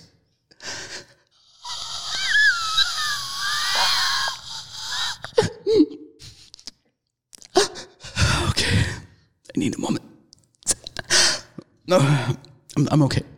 I'm okay. We shared a studio for our filmmaking and podcast brands. Being the type of guy who is often connected to his phone, it appeared he got distracted in the middle of an emergency bathroom run. run. Jeremy had a chronic irritable bowel syndrome, so it appeared he made the attempt to undo his buckle on the way to the private studio door. My analysis suggests that he forgot his phone, which caused him to turn and twist fast enough to create centrifugal force, expelling his belt from his pant loops. A quick reaction of grabbing his phone from the desk, he sensed and caught the movement from his peripheral, and simultaneously the belt buckle lodged at the top of the sliding door, which caused a stumble with the other part of the belt to wrap and lock around his neck. Oh God. He helplessly struggled and fought as the belt restricted tighter around his neck. Jeremy lost footing as the door slid, and his and Jeremy's pants crept to his ankles, leaving him exposed. Caught in a panic, his natural reaction blunted his own safety as he grabbed his member, while possibly attempting to contact help on his phone still in hand. It appears it was our fellow podcaster Lonnie. his body expelled over a gallon of defecation shortly thereafter. Imagine my shock when I arrived to the studio, tracing down the long hallway that Jeremy and I walked so many times over together. We would laugh uncontrollably in those halls. As I approached the studio at the end of the hall, all I could see is ass cheeks pressed to the bottom panes of glass, with smackled chunks of brown sushi and the like crusted to the window, soaking into the carpet. We'll never get our deposit back. I saw the back of his legs limp, and all I saw was horror. It literally read horror. I slid the door open with ample force to see my best friend hanging from the door, asphyxiated by his own belt with his junk in one hand and a picture of our dear friend Lonnie on the phone in the other. The sight, the stench, the ringing in my ears. Well, the ringing was just his alarm reminding him to take his pill. I do apologize for the graphic display. It had to be said. I'm, I'm still processing a bit of it, so this really helps. If any of you are interested in seeing the scene, you can check it out on uh, uncensored under the special column on the ML Image Patreon. Anyways, Jeremy Lubash had this air about him that really brought out the best in others. He surely had a way to disarm you and pull out your own potential. I've personally seen it take effect many times on projects, performances I've never seen from other men in the past.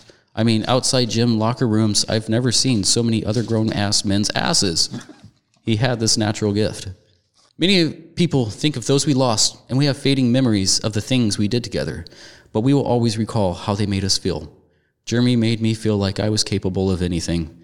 His belief in and encouragement in others was impeccable and rare. It wasn't empty words. I stand naked before you all as a reflection of our Jeremy. That's how I found him, and that's how you will find me. Mind you, way better manscaped. This here is not the memory, but the emphasis of how he made you feel, how he aimed to make you smile, to provide a reel of happiness and thought. In closing, I want you all to think back to this man and project yourself forward to a place in your life where his lasting effect had cause and a purpose to reach your highest potential and contentment and ride that reel. Now, prep the clapboard. Jeremy Lubash, final ending, a not so much action, and the coffin closes. Now, now I want that coffin. I lost my shit when you said the Hendricksons did that. oh, oh man. All right. I well, that was I really hope that's not the way I go. what Otherwise, I'm blaming you for it. I'm you were gonna- trying to grab your phone. Your belt got caught. I mean, it's completely possible. I do. and and probable too. Yeah. oh man, I'm just picturing that would be a great. Has it ever been done with a casket where it's just like end scene? It will now. wow, You got to die. I know. Work on that. Jeez. My cholesterol is well on the way to doing that. Boom. Well, this is our little obituary, eulogy, funeral speeches, wake uh, performances, if you will. I figured this would be a little bit of a brevity before we get into our prime, our main topic here, where it gets a little bit darker, or a lot of bit darker, because this is kind of some more serious shit. We like to use humor to process things. For all of three of us, it is a natural tool that really helps us. We're going to try not to be as humorous with the delving into this. Jeremy has done a mass load of shit. you That's how on this topic. yeah, on this topic. So he's going to take the reins. Go ahead, man. All right. So, like I said, I did a lot of stuff. I wrote a lot of stuff down. It's kind of all over the place. So, I'm going to read this first thing. We're, we're talking about the 2017 Las Vegas shooting that took place at the music fair that was going on out there, the, the Route 91 Harvest Festival. And I'm just going to read this first part right here of the uh, Wikipedia page for it. And I apologize. There's going to be a lot of talking by me at first and stuff, but Oh, God. yeah, I know. So on October 1st, 2017, Stephen Paddock, a 64 year old man from Mesquite, Nevada, opened fire on the crowd attending the Route 91 Harvest Music Festival on the Las Vegas Strip in Nevada. From his 32nd floor suites in the Mandalay Bay Hotel, he fired more than a thousand bullets, killing 60 people and wounding 411, with the ensuing panic bringing the number of injured to 867. About an hour later, Paddock was found dead in his room from a self inflicted gunshot wound. His motive is officially undetermined. The incident, and this is the crazy thing here this incident is the deadliest mass shooting committed by an individual in the United States history. So that's what we're going to delve into here. There's a lot to talk about here. There's some things that may not. I would say at least it looks that way. Right. So the first thing I'm going to do is something that usually gets overshadowed. Usually, when something like this happens, which sadly is a common occurrence with these senseless shootings and killings or just terroristic attacks, a lot of times you, you know about the, the killer. The killer's face is posted everywhere. They talk about the killer, which it makes sense because we want to i think a lot of us want to know what made this person do what they did but what's usually neglected are the victims and so i want to start off it, it had said 60 died but at the There was 58 who were killed. Yes, Two died after the fact. Yes. So what I'm going to do is, and I, I apologize to the two that are left off here, but I'm going to read the names and ages of the 58 victims from the shooting just to pay honor to them. I apologize because I'm going to probably butcher a lot of these names, but so we have Hannah Ahlers, who is 34 years old, Heather Alvarado, who is 35, Doreen Anderson, 49, Carrie Barnette, 34, Jack Beaton, 54, Steve Berger, 44, Candice Bowers, 40, Denise Burditus, 50, Sandy Casey, 34, Andrea Castilla, 28, Denise Cohen, 58, Austin Davis, 29, Thomas Day Jr., 54, Christina Duarte, 22, Stacy Etcheber, 50, Brian Fraser, 39, Carrie Galvan, 31, Dana Gardner, 52, Angela Gomez, 20, Rocio Gulian Roca, 40, Charleston Hartfield, 34, Chris Hazencomb, 44, Jennifer Topaz Irvine, 42, Teresa Nicole Kimura, 38, Jessica Kleinchick, 34, Carly Krimbaum, 33, Rhonda LeRocque, 42, Victor Link, 55, Jordan McLeodin, 23, Kelsey Meadows, 28, Kala Marie Mendig, 28, James Sonny Melton, 29, Patricia Mestis, 67, Austin Meyer, 24, Adrian Murfitt, 35, Rachel Parker, 33, Jenny Parks, 36, Carrie Parsons, 31, Lisa Patterson, 46, John Phippen, 56, Melissa Ramirez, 26,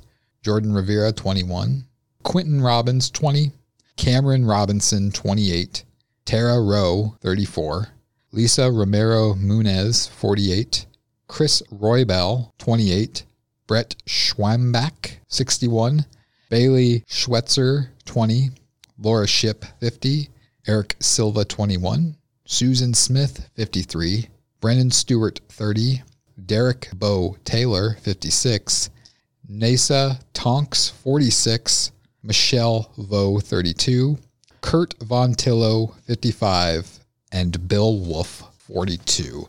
Those are the 58 victims from that.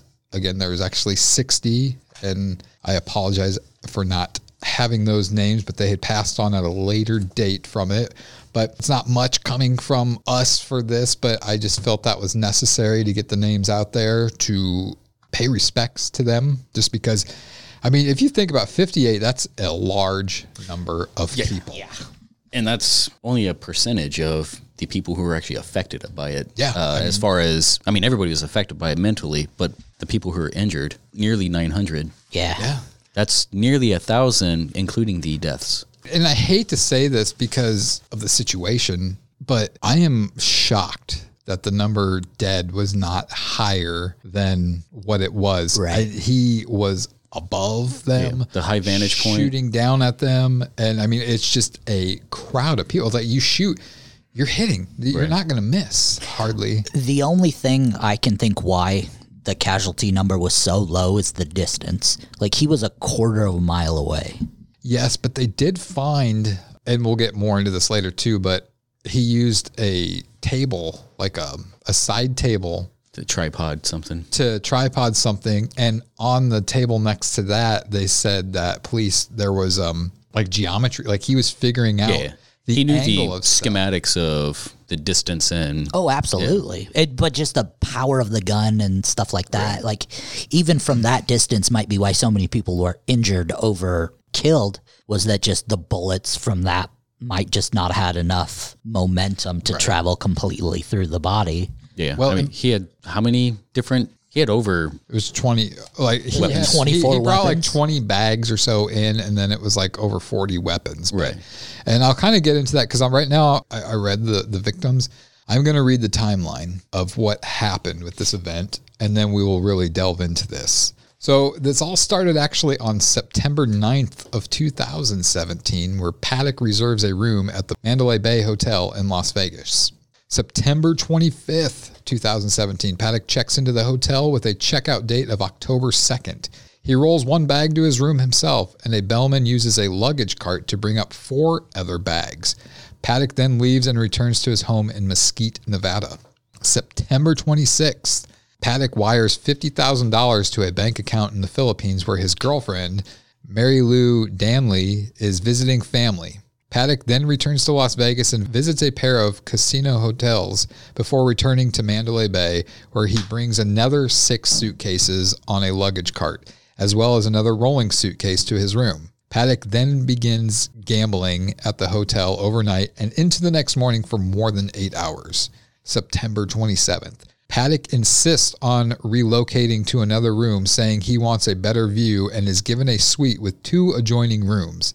That night, Paddock drives back to Mesquite and buys luggage, razor blades, fake flowers, and a vase and a styrofoam ball at a Walmart. September 28th, Paddock buys a .308 bolt action rifle from a gun store in Mesquite and wire transfers an additional $50,000 to an account in the Philippines.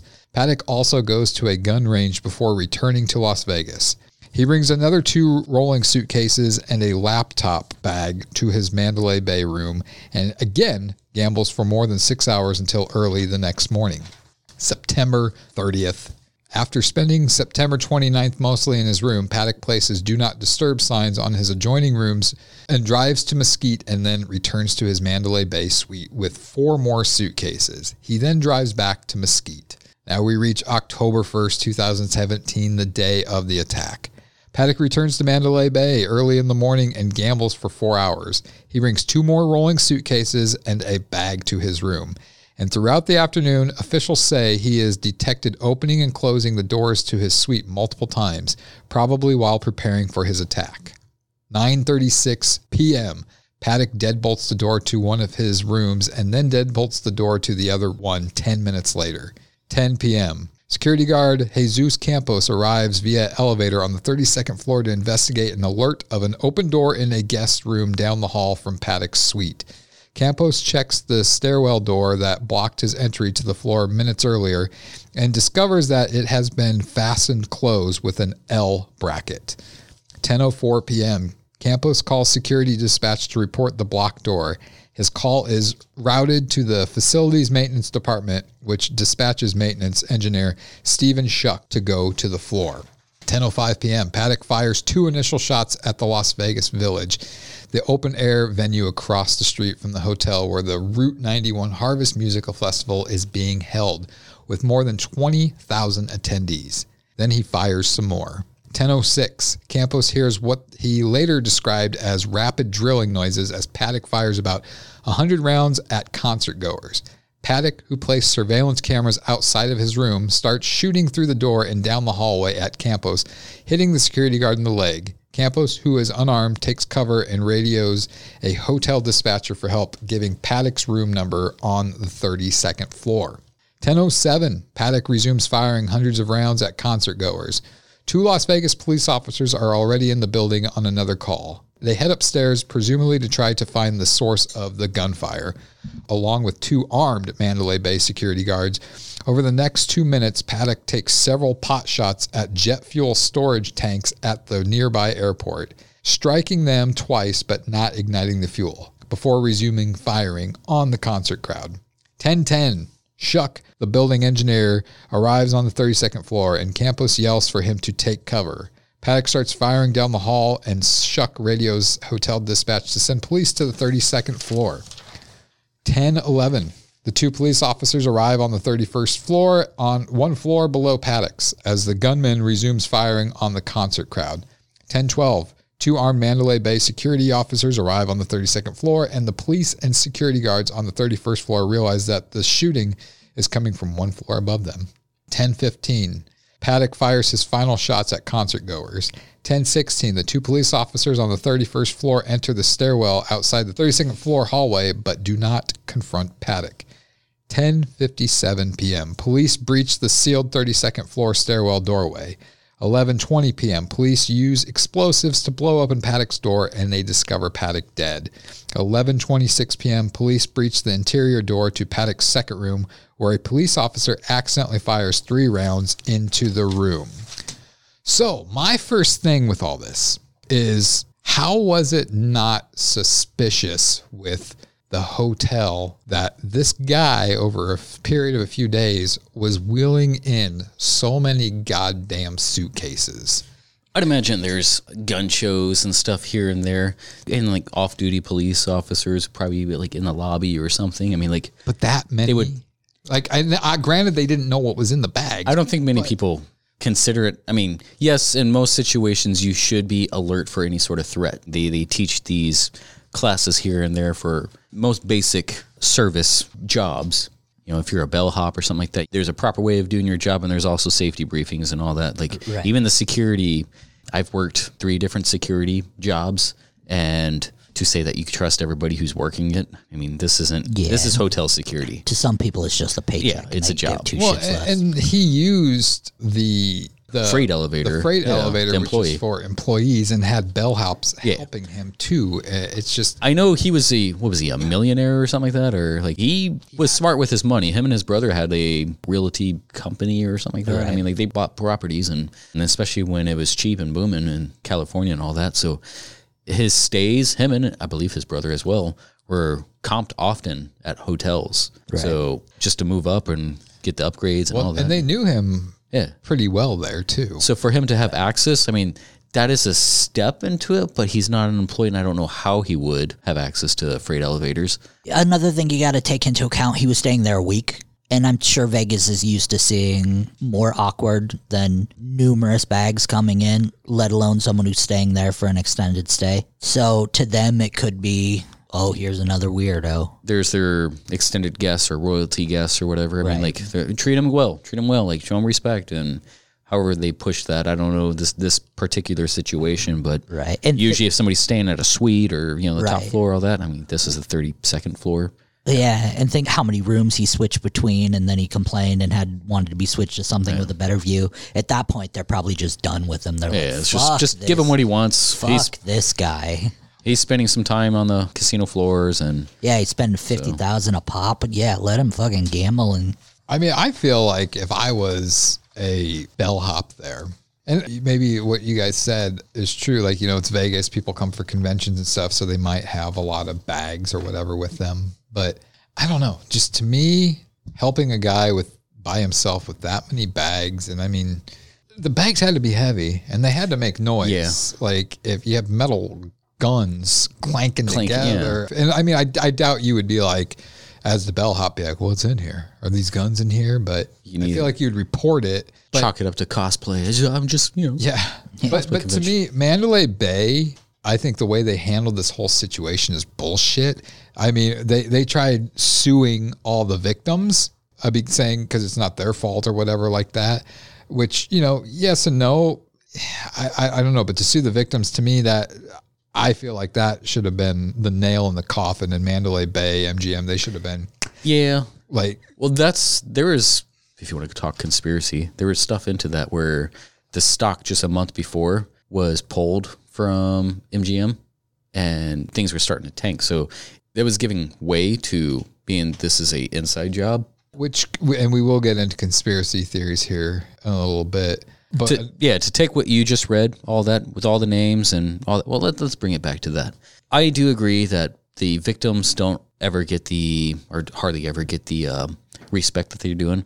In a way, and this is kind of a rough statement here, it can be a waste of time. It is only valued to the people who know the people, not that they care what the news is going to say to them. It's like, yeah, you're getting the respect, but nobody else cares. It's like I didn't know the person, but not to say I don't care, but it's like I can't place a face, so I don't know who it was. They meant nothing to me, but Killer means nothing to yeah, me. and it does suck because that's the person who's getting all the notori- notoriety. And that's why a lot of people do Yeah. this. Yeah, they want they- their fame. They yeah. think it means something. It's like no, you're a piece of shit. He is You gotta, a piece you're of a piece of shit. But his name's going down in history. Yeah, but it's like I don't know if I because I did delve more into like the conspiracy and all this. It's like this is what the news is saying, and and that uh, also with the news.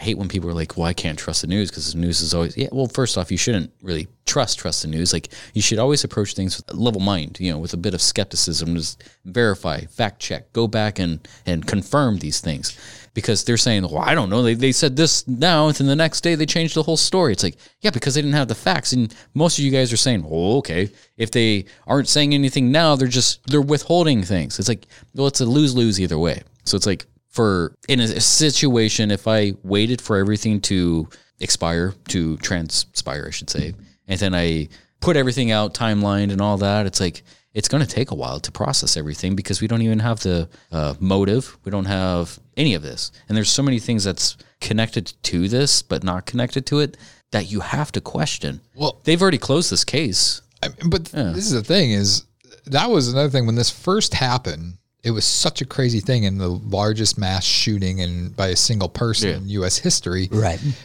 but You can just get the like- joke out of there already that oh, it's just a country thing, but it's like yeah, whatever.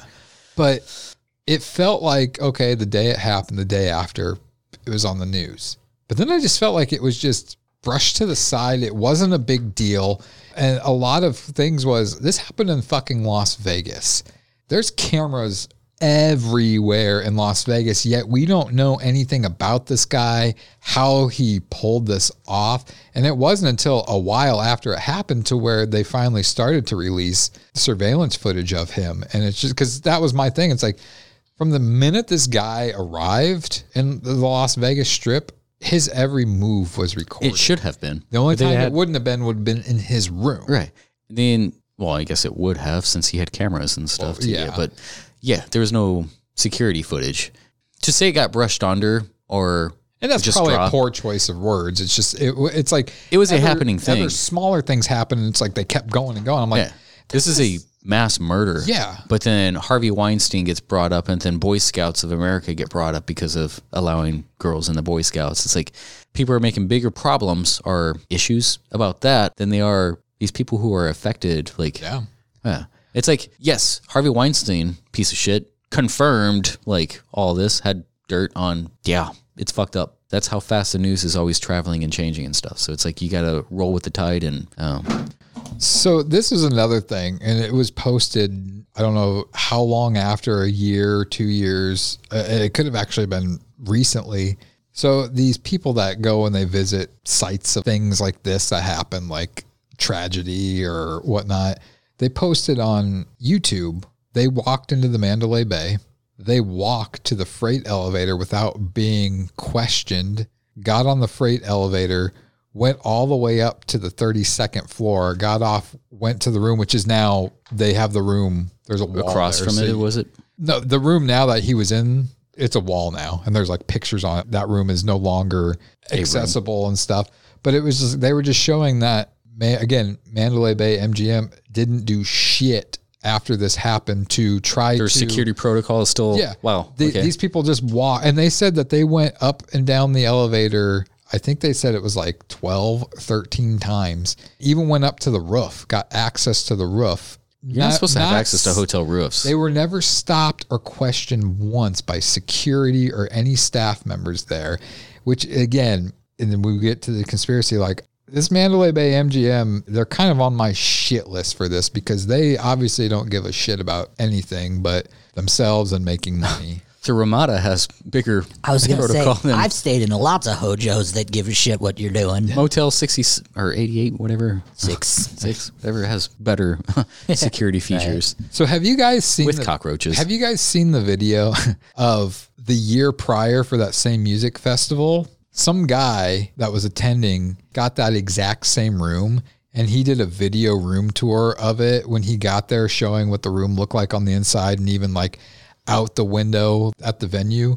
I think that's fucking weird that Right. out of all the rooms and for somebody to think I'm going to video record this room, this guy did that and he posted it on YouTube. So it's like you actually could see the room. Right. Well, it might It's kind of the casino lottery thing. It's That- like it, it's there's a chance. right. And that might be one of the motivation factors why you went there. Because if you look into stuff, and it was pretty prevalent in the wiki that he had scouted other locations. He was looking at Boston. He was looking at Chicago. Yeah, he was- There was another one, um, the Ogden for the Life is Beautiful festival Right. that same weekend. So it could have been a possibility that he had seen that video and was like, "Oh, this is a prime location." Yeah. It could have been a deciding factor on that. Let me know when I'm allowed to pull out my redneck card because I have some stuff I wanted to go. Go right ahead. So I wanted to dive in a little bit into the weapon and the bullets and the bump stock.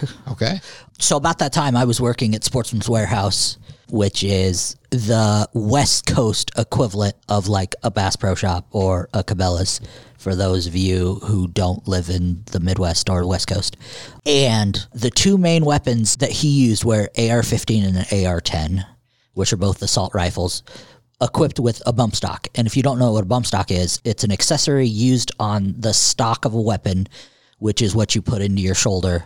Justin, obviously you're familiar with a bump stock, so correct me if I'm wrong, but a bump stock is it's a recoil, so when you pull the trigger, it recoils and fires again. Makes it more Yeah, you use your body for absorbing and Right. continue.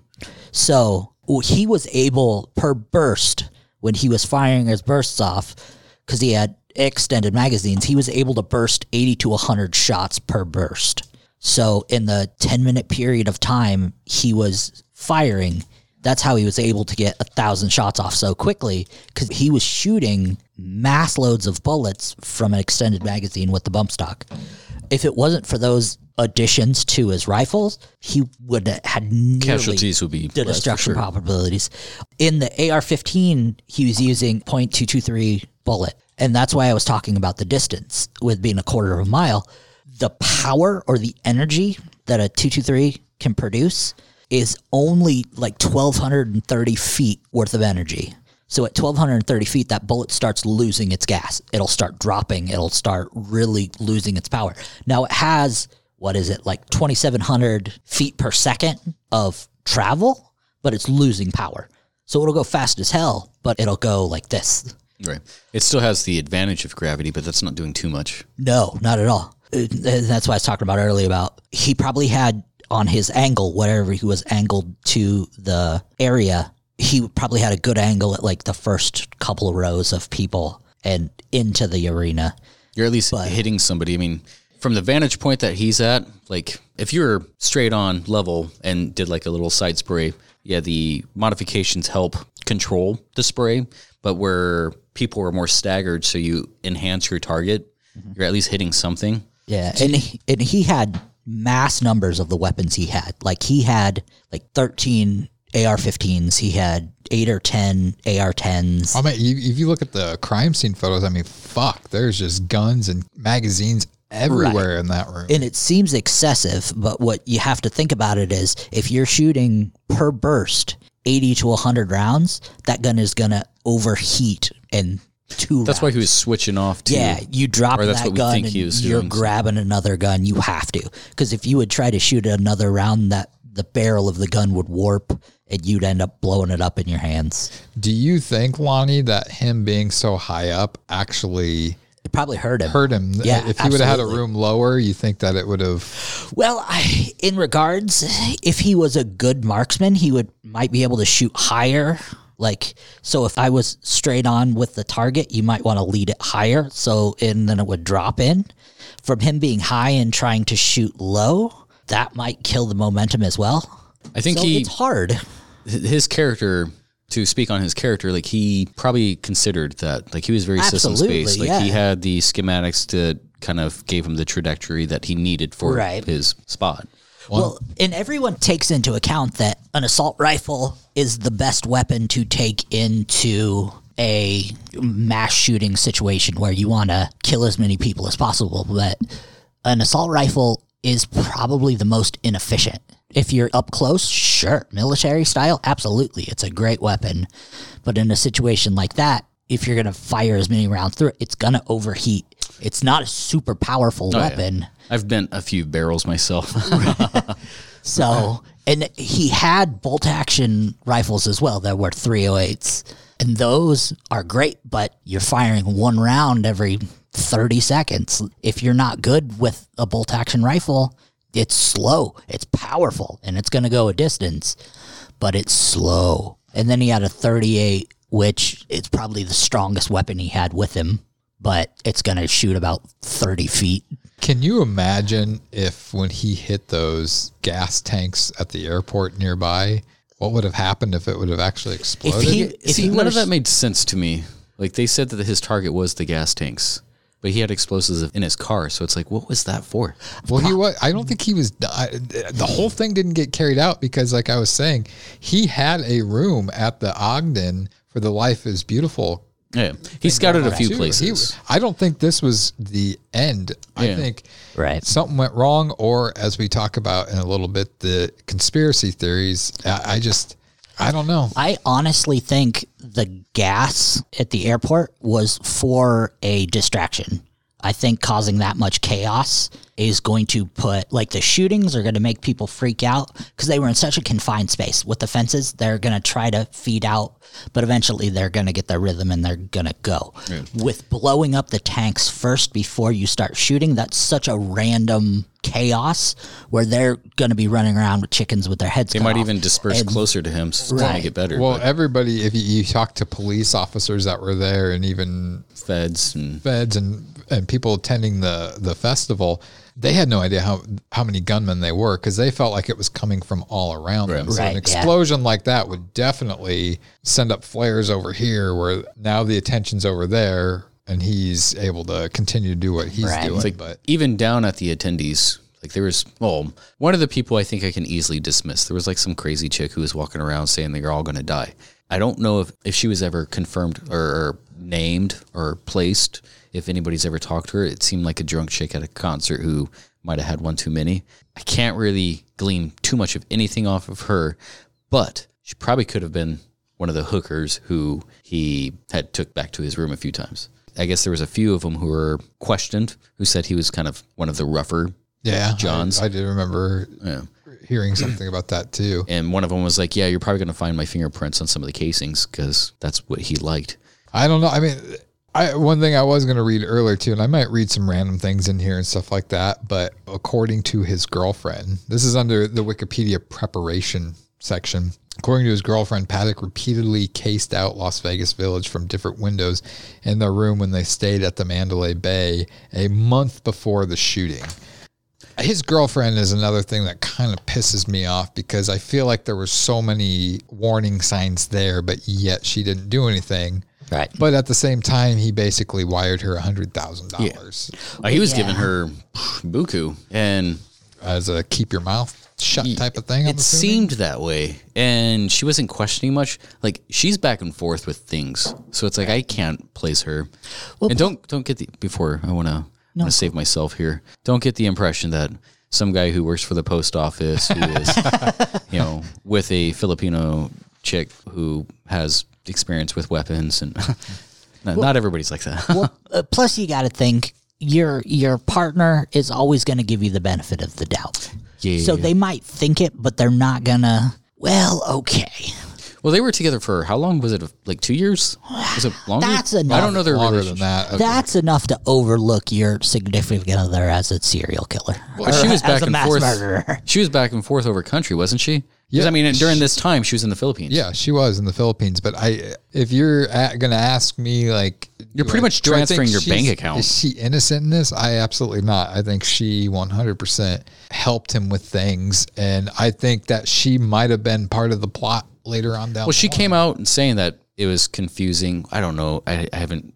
I don't remember the statement. I just remember hearing something about it. Like, so this is hearsay. Take this with what you will.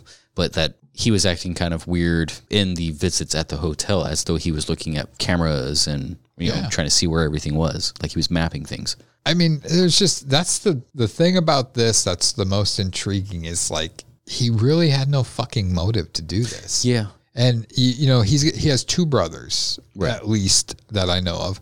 One of which uh, a lot of people probably remember when it first happened. Like they went to Stephen Paddock's parents' house. Well, his brother was there, and you know they had just found out his brother was at least nice enough to talk to the media that was there because a lot of people they they lawyer up and their lawyers tell them not to talk to anybody. He literally had nothing to hide. He went out there and just the Well, I think if it's that one, the first one, he did have things to hide, but it was personal. Well, yeah, but it's it's just just the look on his brother's face and his eyes and how he spoke. Like he was legitimately shocked Oh, yeah. at what was going on and no idea why his brother would do something like this. And I, I know there were ISIS claimed Stephen Paddock. Yeah, I can dismiss I- that. Yeah, I don't think that's accurate. At There's a few things that ISIS has tried to take, I guess, blame for just to increase their notori- notoriety. That word is so hard. Well, he has another brother, Bruce Paddock, who just recently was on a podcast. And one thing he said, and I didn't get to hear the whole podcast because I couldn't find the link. It was just a uh, clip to it. But he was saying, he, okay, so his brother Bruce has a spinal condition that puts him in a wheelchair. He can't walk and it's hereditary. And he thinks that his brother might have had a case of it or a worse case of it and just do something that was going to happen to her. Maybe it was going to paralyze him for worse than his brother or whatever. And that he didn't want to go down that route. But Wasn't yeah, he the oldest brother, Steve? Stevens? Steve was, I think, the middle. Because he was like 64, was it? He was 64. It's like, I mean, even still, But- hereditary. But yeah, I mean, that's just, that still doesn't, like, did this guy have some kind of secret fetish that he just wanted to harm people? Like, if I found out I had something like that and I didn't want to go through it, kind of like we had mentioned earlier, like, you know, some people suicide, it's because they find something terminal or something that's wrong and they don't want to go through it. Right. I mean, if that's the case, kill yourself. Why, why the fuck? I mean, is having your name go down in history as the current gunman who shot the most people in U.S. history? Like, I feel like, you know, you have a legacy that you left with your family and you just fucking shit all over that by doing this. Like, And one of the things we're with that we're not taking into account is his religious preference. If he had any source of a Christian, He actually didn't. He was an atheist. uh, yeah, but if he did, he uh, suicide is as big of a sin as murder. So in his mind, he could have been well killing himself. Is he's going to hell? He might as well take a whole bunch of people with him. There was a, I think it was a prostitute who was saying that if she was wearing a cross, that Irony. Which yeah, I know exactly. Yeah, but if if somebody was wearing a cross or whatever, like all that talk of would kind of shut down. It's like uh, supposedly he was a known atheist. Not that that means anything. Atheists aren't out to kill people. Actually, yeah, I find that very stupid. To yeah, you can. There's more Christians in the prison system than any. But yeah, and the curse and the prison system and the government. Whoo wee. The thing is, is like taking it down to the attendees again. Not just that lady who was running around, but some of the people who were actually injured, who is saying that they are even targeted or so. That they were claiming for sure that there were two people. Like they were feeling shots from coming from both sides. It could easily be the spray of you know Right. so high up because just a small little movement can spread feet, you know, yards away from uh, from where his vantage point was but people were saying that they saw, you know, like, and I can also kind of dismiss the echoes. You know, the the they were saying they were hearing shots here, and then they were hearing shots here. But like, you're in a concert venue where it's designed for sound to ricochet, and then they kind of like slowed down some video where it's like you hear a first spray burst, and then there's like a little pause, and then another, but like you're hearing the echo. So some people are saying like it sounds like two guns firing at the same time, but it could be like the echo.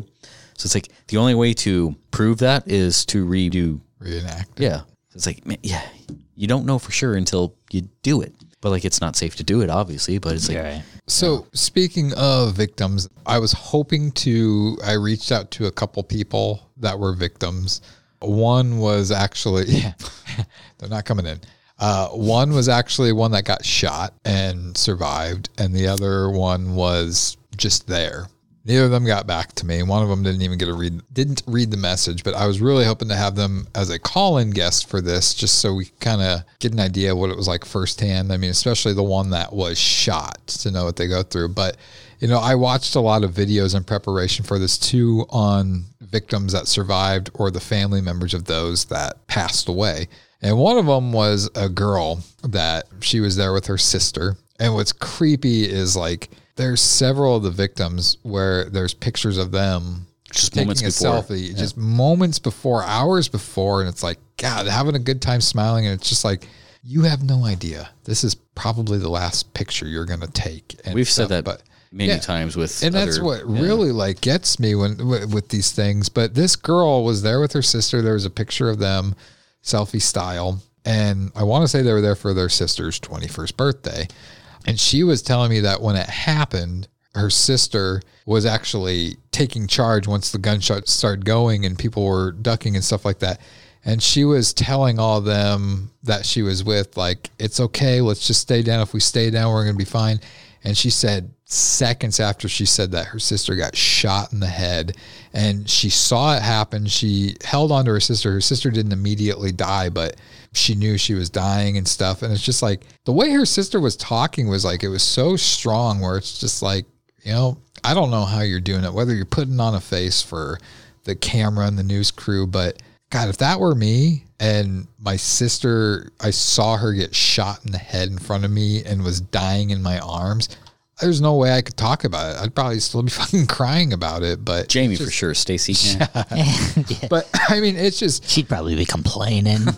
there is a video too that I don't think it's up anymore, but it's literally some guy who's like, I think he was in the army and he was at his phone video recording, but he was helping people. And it's like, I don't know if he didn't realize that his phone was still recording or what, but he was literally I, I don't think his attention was at his phone. I th- think he just needed it in his hand going. But yeah, he was just trying to help as many victims as possible. And this was after like pretty much everybody was cleared out and the gunfire had stopped. But I mean, you see, he goes up to a lot of the victims. I mean, there's one where, you know, the guy shot in his head and he was still, he was on his last breath. Like he could hear the gurgling and stuff like, and he could have, it could have been post mortem stuff where he was just, the air was leaving his body. But I saw that video and it's one that stuck with me. Have not seen that one. And it's I don't think it. That's the thing too. Like the week, two weeks, three weeks after this has happened, like it was flooded. YouTube, I remember seeing so much, but like going back and searching like actual events, they've scrubbed a lot well, of the let's stuff. let's get into that because I feel like that leads into the conspiracy stuff. Yeah, that's where I put a lot more stock to because there's a lot of shifty shit that happened. We'll start off with like just the the shooting that happened at was it Oak something a few weeks after or days after the Thousand Oaks shooting. There's a lot of people who are at this event who are also at that. I don't want to say conspiracy actor. I mean, these are actual shootings. People are actually losing their lives and stuff like that. Right. When people want to first bring up like the conspiracy actor, or sorry, the crisis actor. Crisis, yeah. I'm like, what the fuck? Like, I hate when they did like with uh, the Sandy Hook. Sandy Hook, and all this. It's like fucking Alex Jones goes on. I'm like, the thing is, is Alex Jones, as crazy as he is, is sometimes right on point. It's like he just doesn't have like a, realize how Yeah. accurate he is. Yeah. is the funny thing. the fucking uh, gay frogs. You know, chemtrails turning the frogs gay. I was like, okay, you don't have anything with that, but I mean, he's he's a character, but yeah, the people who are saying like, yeah, I saw this person there, and you know, right before they press record on the news, you know, you can see like the firefighters or the actors in the back, like they're laughing and joking, and then you know, it's like, well, Sometimes that's what people do. yeah, you That's- people use humor, kind of how I've prefaced earlier. We use humor to process things, and it's like things suck, so we have to find a way to get through it. And if we can laugh at ourselves or sometimes the situation, despite how fucked up it is, it's like it eases things. It doesn't make it right or wrong. You're the person who's kind of applying that morality to it. It's like, fuck, man, like I'm hurting, but I want to laugh and help. So let me ask you guys this: Do you believe in crisis actors? Uh, to an extent, I don't think everything out there is a crisis actor. I think there are certain people who want the uh, fame, and if even if it's just as an actor, but to be like a professional crisis actor, like how do you fucking Right. how do you submit for something like that? I, I I don't. I wouldn't go as far as think. I'm going to take it to a different place altogether. I don't think. yeah, right. I don't think it's necessarily a crisis actor, but you could take it anywhere. Like it, maybe it's someone who is sent there to experience death and trauma again and again and again. Maybe it's a punishment for. Some people are in the wrong place at the wrong time so many times. And it's Right. like, fuck, man. Like, Like- bad luck. Like the people going to the Thousand Oaks shooting right after this. It's like, Yeah, maybe it's just a punishment, or maybe it's all bullshit, and maybe that there's four billion people in the United States, and three hundred thousand of them look identical. Yeah, it's another case of synchronicity. Yeah. It's like the timing on things. It's like if you want to call it fate or if you want to call it like what do you call it? Other things. yeah, I call it synchronicity. It's like when things just kind of like sync up and it seems like, oh, I was just thinking of this song and it's on the radio. It's like, yeah, it's a moment of synchronicity. But fuck, man, like it sucks. Some people have the worst luck. Oh yeah, I believe it. And Well, they're usually some of the sweetest people. you know, when this first happened, to me there were a lot of red flags where I was just like, this Stephen Paddock was set up. it looks that way. And then as things went on, I kind of went against that. But now, as I'm doing this again, I'm like, some of the things I'm reading, and again, not everything on the internet's true, but reading some of the stuff, I'm like, fuck. And even doc, little documentaries I've been watching on YouTube, some things don't add up. And one of the things to me that really stands out, and we won't post it because it's so graphic, but you can Google it. If you type in and Google Stephen Paddock's graphic crime scene photo, you can see him dead on the floor with the bullet hole and stuff like that in his head and blood coming out. What's interesting about that picture is a couple of things. The first thing is okay, he shot himself standing up and he would have fell down. There's blood on the carpet. He's got on his shirt, like on his chest area, a huge puddle of blood Yeah. The way he fell, there's no way that blood would be down there. And Some even if people- he shot himself standing up, there's no way that much blood would have dripped fell down, or whatever. there. Some people were saying like he shot himself in the chest, or you know, and some people were saying he shot himself in the head, and it's like, was it a mouth shot or It was chin shot, whatever? It was head, Okay, see, I didn't, I haven't seen any of that, and and Oh. that's the other reason too. It's like because when most people do use a gun on themselves, it's usually in the mouth. yeah. My thing with this is it looks set up because not just that the hard drives were gone and the computers that he had set up for the cameras everywhere. The conjoining room was locked on the other side. And then there was like supposedly they, they said that there was like at least two or three people who were in that room at one point. I don't know if it was with him at this point. Well, And there was like the six minutes from when the security guard Campos Jose uh, Jesus. Jesus Campos fuck he went on Ellen to talk about this. That's the only thing he did. Oh, he was very him and that Steven Sh- Schuck or whatever. The maintenance guy. maintenance guy. They were. I watched that episode and it's like his Jesus is very distraught. Yeah. Which you know you could read. Understandably, Yeah, but well, the other thing too with that picture is the shell casings next to Steven is blood. They're in a puddle of blood, but the shell casings are clean, shiny. There's no blood. And yes, Grant, I know blood wouldn't necessarily stain it, but it would still be on the casing. Like you wouldn't have shell casings. it depends on how hot the casings were. If the casings were super hot, it would burn the blood off them. Oh, maybe, but to me, that looked fishy to me, and I don't understand. I mean, the only way that it could have happened was how, how would the people, if there was people in the room with him, how the fuck would they have gotten out of there? Unless the only way would be if police were in on it, Yeah. or that Jesus was in on it, and I think the FBI, and this is kind of the fucked up thing too. It's like the things that kind of happen after the fact, especially to the people who are saying that you know the whole JFK mm-hmm. thing. There was a second shooter. It's like some people were saying that they know for a fact that there was shooters in the crowd, like they saw the people, and there was a couple who said that they saw one who their car like a few days afterwards after they were going on saying like no there were two shooters. There were more than just the one in the hotel. Their car seemed to have veer off the road and crash right in front of their house. They had two daughters who survived but that and what was the other one? Uh, another couple who or sorry yeah those people who said that they had photos or other things. Their phones were taken in. Fbi kept them for weeks and then they were finally gave back wiped like everything was cleared it's like well if if you normally the FBI wouldn't like wipe your own shit. I don't know if it's normally, but yeah. And then they die a few days later in a car crash that because of a malfunction in their car. There was another one. I might be joining this stuff, but yeah, there's at least two cases of people who are saying that there were multiple shooters who had FBI involvement that kind of fucked things up. All the scrubbing of the videos, the FBI usually come in and do their initial investigations, then you have to contract other people to clean up. But it was the FBI who was there doing all the cleanup and standing around. Was there any video of them going into the room, blowing up the door, and them going Yeah. into the room? Okay. There's that- uh, body that- cam footage of it. That eliminates the post mortem shots anyway. Like, because that could have been a possibility. They shoot him post mortem. Yeah, no. So they breach the outside door, and this is all on video. They breach the outside door. They enter the room and stuff. Clear the that room, the main room. You can hear him say one deceased on the floor, so nobody shot at him. Then when they breached the other room, the adjoining room, an officer shot off three rounds.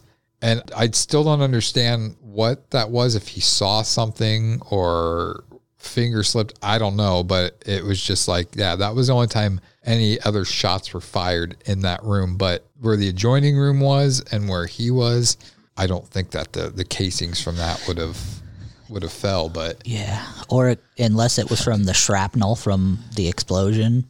could have been. But, but my thing is, okay, so if the FBI is in on this, what's the point of this? Like, what what were they trying to do? I guess what what was going on at that time to where this would have been a necessary thing to do?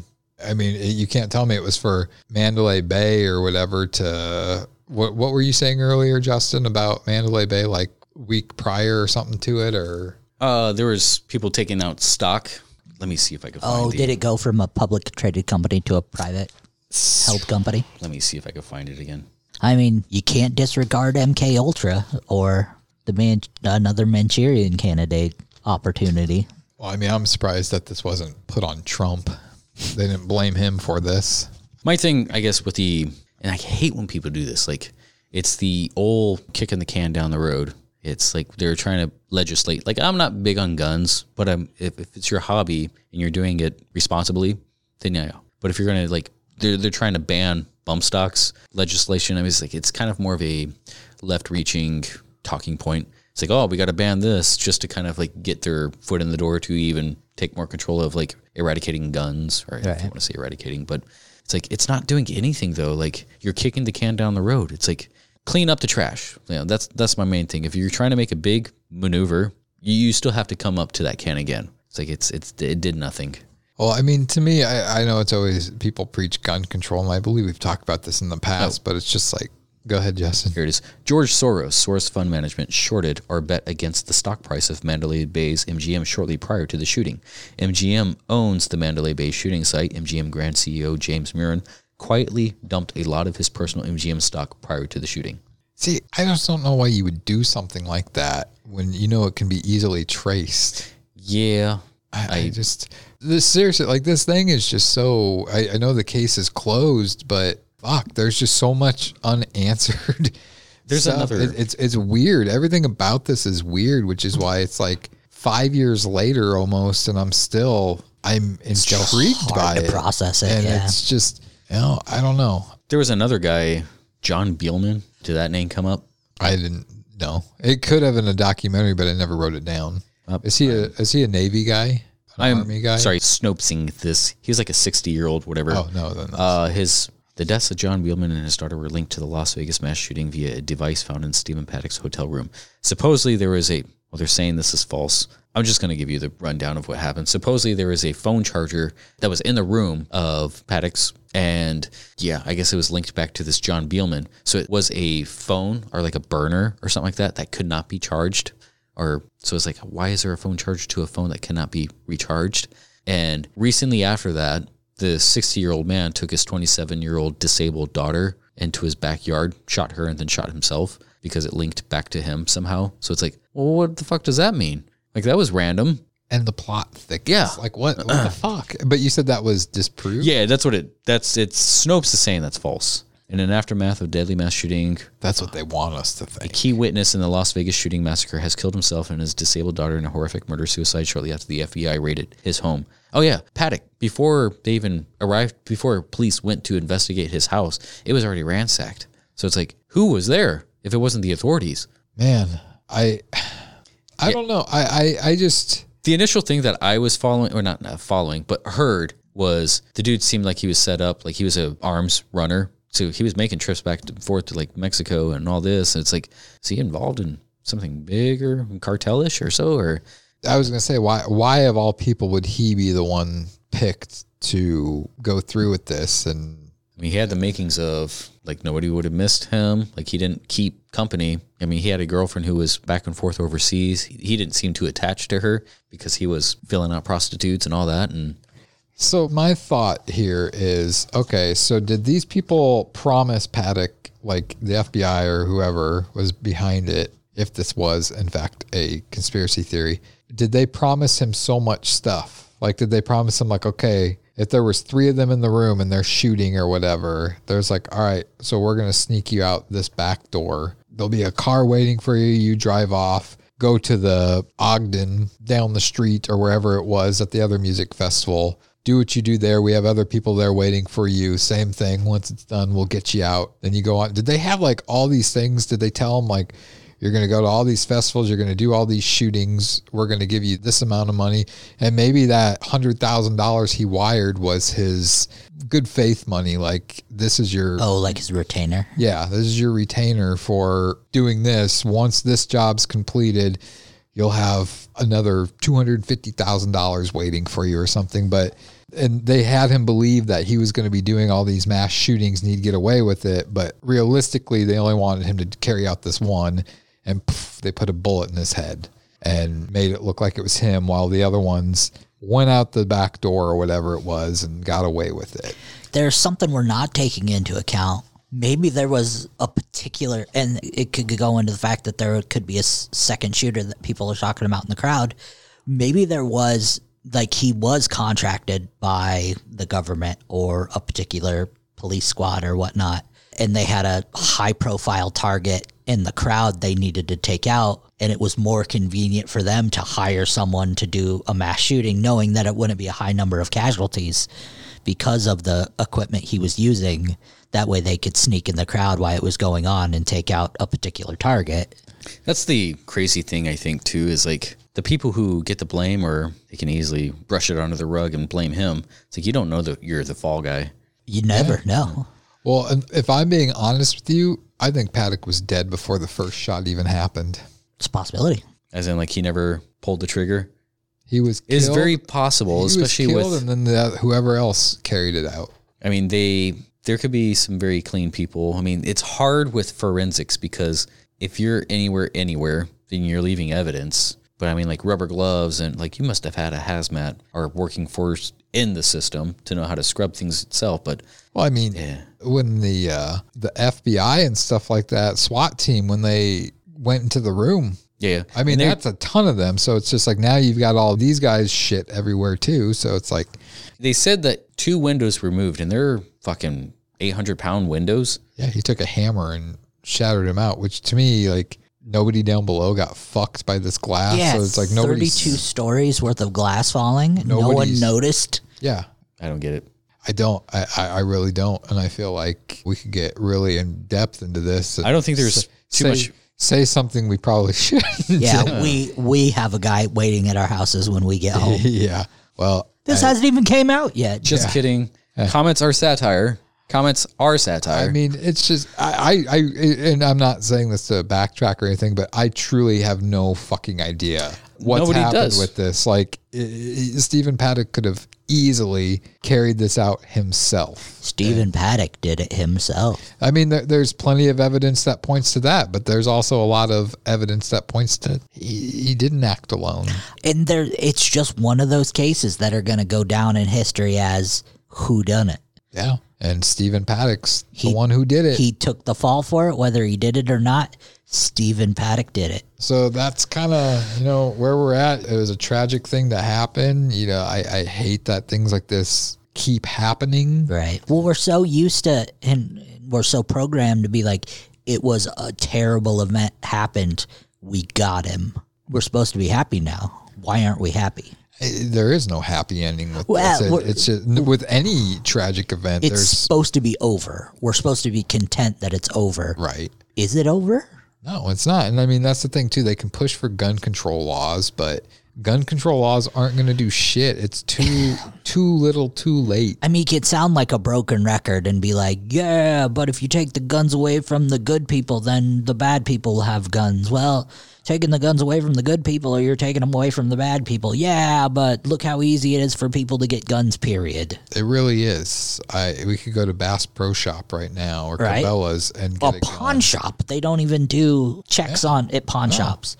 I know plenty of good people right now who could go out and easily buy a gun and then sell it on Council Bluffs swap.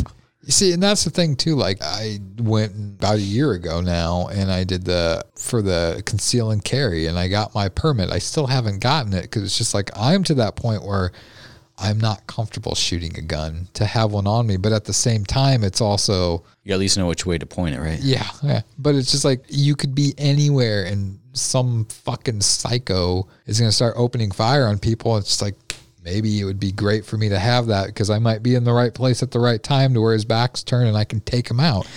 I don't know. It's it's just this world is scary. You can't go anywhere without you know. I, I went to my first big event last Friday. I went to Ralston Arena to MMA fights that were there. I'd be, I, I'd say there's probably around like 3,000 people there, but it was just like, I was sitting there at the thing and I, I did something that I don't normally do. I was casing out where the nearest exit was. I was just thinking about, okay, if that exit, if somebody comes through that exit firing, where's the other exit that I can, I'm like, seriously, because it's just like, I feel like that's something I've always done though. I, well, my, my brother-in-law, he always does that too. And he's kind of the one that got when you go into a restaurant, into you that. put your back against the door. Yeah. You know where your but it's just like is, it's exits. not a bad I- idea to do, but at the same time, it's like if shit started going down, I don't know that I'm really gonna go through with that because I'm gonna be panicking, trying to figure out like especially that with my sisters being there, it's like you know worrying about their safety and whatnot. But yeah, I went to that event and it's just like somebody could have easily did Yeah. something there, and I mean we're just we're fishing a barrel. There's two things with that. I mean, like you can be paranoid about it, or you can not let that. Well, the paranoia doesn't override being realistic and having fun and stuff like that, but it's there. Right. Yeah, you can't let it dictate your life, but you also, unfortunately, now it has to be part of your life. It sucks too, like in situations where a tragedy or something just not unfortunate happens. That's not a tragedy, mind you, but you're having fun kind of tends to blame you for like, fuck, man, I should have been alert or something like that. Or I've had accidents where like my daughter hit her eyebrow on like a cart when she was just barely walking. It's like, fuck, man, like I was right there. I could have. Yeah. Mm-hmm. Well, here's the thing. Like, I think security needs to step up. I was a security guard at the big venue here in town for four or five years, and I was the front line of defense. And to be honest with you, I could take you. we didn't. Yeah, a lot of people could. People could have easily snuck weapons in there, and I can't even probably count the amount of people that had a gun or something on them that just walked past me. Yeah, we looked in women's purses, but a smart person isn't going to put it in their purse. They're Yeah, I don't know how many and- knives I've snuck into concerts just by them. We're gonna pat you down and fucking put it in your hand and hold your hands Well, up. And like, yeah, they have like so at Ralston Arena for this event, the line was outside, and you walk in, and they have a metal detector. They have you take your keys and stuff out of your pockets, put it in the thing, walk through, and if it went off, they wanted you. But it's just like with today, you could easily sneak a weapon through. That's not going to set off the metal detector. They and don't- they pick and choose. And even when I did it, they said pick and choose who you want to wand down, which put a lot of pressure on me because now it's just like, okay, I'm letting five people go and I'm stopping you. Yeah. Now you're like, what the fuck? Yeah, what do I now look you get like? to be but, prejudiced. but but here's the thing. Uh, not you behind you. Yeah. So, Yeah. But here's the thing: I had a chain on, and not a big chain, and they made a big fucking deal before I went. Like, you can't go in there with that. I'm like, what the fuck am I going to do with a chain? I was like, I, I feel like you should put this effort into patting people down thoroughly if you're going to go. He's got wallet chucks. yeah. I mean, this chain. I mean, even if I wrapped it around my finger, if I punched somebody with it, I'd probably be doing more damage to my knuckles Right. than It still hurts. I their took face. me and my brother went to a baseball game and he is as farmer cowboy as you can get. And we get out of the truck and we're walking in and we get to security and they're like, all right, keys and wallets and cell phones in the bucket. And then walk through the metal detector and I walk through and nothing goes off. I grab my stuff and he walks through and every bell and whistle's going off. And they're like, all right, we get ready to wand you. And he goes, all right. And he holds up his hands and his shirt comes off. He's got fucking pliers and a knife. and they're like, seriously? He goes, oh shit. all right. Like back to the truck, Luke Skywalker. to sum up things here or, or to wrap things up with this, it's like, you know, it, it was a terrible thing that happened. People shouldn't have to worry about something like this happen when you're going to an event that you're, you're excited for. And that's another thing. Like I watched on YouTube the promo videos for this Route 91 Harvest Festival for that year where it tells the lineup and stuff like that. And I just think, God, some of those victims watched this commercial. They were fucking hyped for this. They couldn't wait for this to get here. It got there. They're done. They're they're no longer with us. Their families now have to deal with stuff like that girl I was talking about that witnessed her her sister. Nobody should have to fucking witness Right. a family member or a friend or anybody for that matter get shot in the head and die in their arms. And for what? We That was the same year that the Misfits got back together and played Riot Fest in Denver. And I was at that show, and there was over 200,000 people. And I can't imagine. You got money for Misfits, but you ain't got money to pay him back. What do fifty you mean? dollars. I got money to pay him back. Yeah. Yeah. I, I owe no debts. But yeah, i- it's a sad thing, and not that anybody probably from there is listening to this, but I mean, if you are and you're affected, you know, it sucks. Sorry you have to go through that, but I don't know. I, I I don't know that there's really anything positive you can say to people. Don't shoot people. I I mean, it's. it's I think that's a good start. It's, it- Yeah, I mean, that's it is, high but- up there on the list to getting over it. But it is. That's probably one of my favorite things I like about you is you you don't shoot people. so I don't. I've never shot anybody. I mean, I don't plan on I've it. shot onto my stomach quite a few times, but that's a different story altogether. Yuck. But fellas, I, I really it was a darker episode, but I really felt that this episode flowed. It was fun. It was interesting. I think this is one of our better episodes that we've done in a while. But yeah, so this was episode 39 and so episode 40 is coming up next and I think I'm gonna do game next week. I haven't done one of those in a while. You haven't done one. I'm gonna, but I am throwing this out there. You haven't one. Honestly, from now on, we've we've done Justin's punishment, and then when you did your game, we had a prize, and then when we did mine, we had punishments. No more normal games from now on out. No, just like, haha, we had fun. From now on, if I do any games, the loser is getting something done to them. Like, like everything from now on is being stepped up. But that's that's not fair because like you pick your topic is always a fucking game. It's not. the loser has to do like a, Ninety-five percent of the time, it is. An I'm sorry, I am car wash. joyful. Open window. Car- I needed to get a car wash today, but I, chose coming here to hang out I with like you guys. episodes like this where we actually put thought and we talk about something like a topic or whatever like this. Like I, I really think that this is a, a good example of what future episodes for this should be.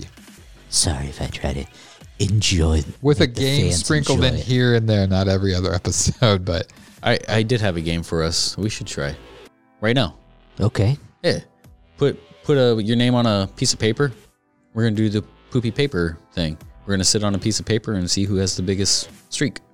Come on, let's go. I win. I'm the hairiest. you shave your asshole, I bet. My asshole. Yeah. I don't put a razor there, but Yeah, Wax it. we don't shave. That's- I did, and I'll I'll say this on there. I wa- I I waxed my junk. Uh, uh, it's been I'm just gonna pull this music off. it's been a It's been he says wax is junk and you pull the music. it's been about a month now, and I've never done it by myself. But I was like, ah, the hell with it. I'm gonna try it by myself. It's a lot cheaper, and I want to see if I can do it. And I've had I've been waxed before. Like I've had my nipples waxed. I've had my armpits waxed. I was there for that. yeah. It, that's un- you, David. that's uncomfortable. But trying to wax your own junk, holy fuck buckets, that's on a different level. Like it's impossible. I'm not fat, but I'm stretchy because I was fat. So my skin's a little loose. And like sure it is. having to stretch the skin and put the thing on and then rip it off all at the same time, I don't recommend it. That's why I just go all natural. And I uh, am not Mother Earth. What about my ball sack? Oh, okay. You could probably start the music up again because I want to get away from this creepy doll that's been sitting next to me for four or five hours now. Here we go. Every, Creeping me out. every time you looked away, I wanted to touch the chair and tilt I it more towards you. was waiting for it to like its eyes to move or its head to move or something, but I kept looking at it to see if it was looking at me. It never was. I'm kind of sad. Yikes. Well, again, we enjoy all of you. Thank you for listening to us. As long as we still have one listener listening to us, we'll keep doing these podcasts. It's worth it. But uh, coming up, uh, our next episode in two weeks will be BPT movie review of Justin's movie, The Protector. You're welcome. The projector. Yeah, which has Tony Jaa, Lateef Crowder dos Santos, which means of the saint. Laqueef. Yeah. It's going to be a lot of fighting and probably subtitles. I'm sure the plot is super in depth. It is. Well, we'll find out from Boy and his elephant. whether it is. But all right, thank you everybody for listening. Enjoy your day, your evening, your night, whatever it is. Process And your shit. We'll we'll talk at you soon. Zazzle.com. Thanks for listening to this week's episode. Join us next time for more absurdity that only the guys from the Boundless Pod Trap can bring you.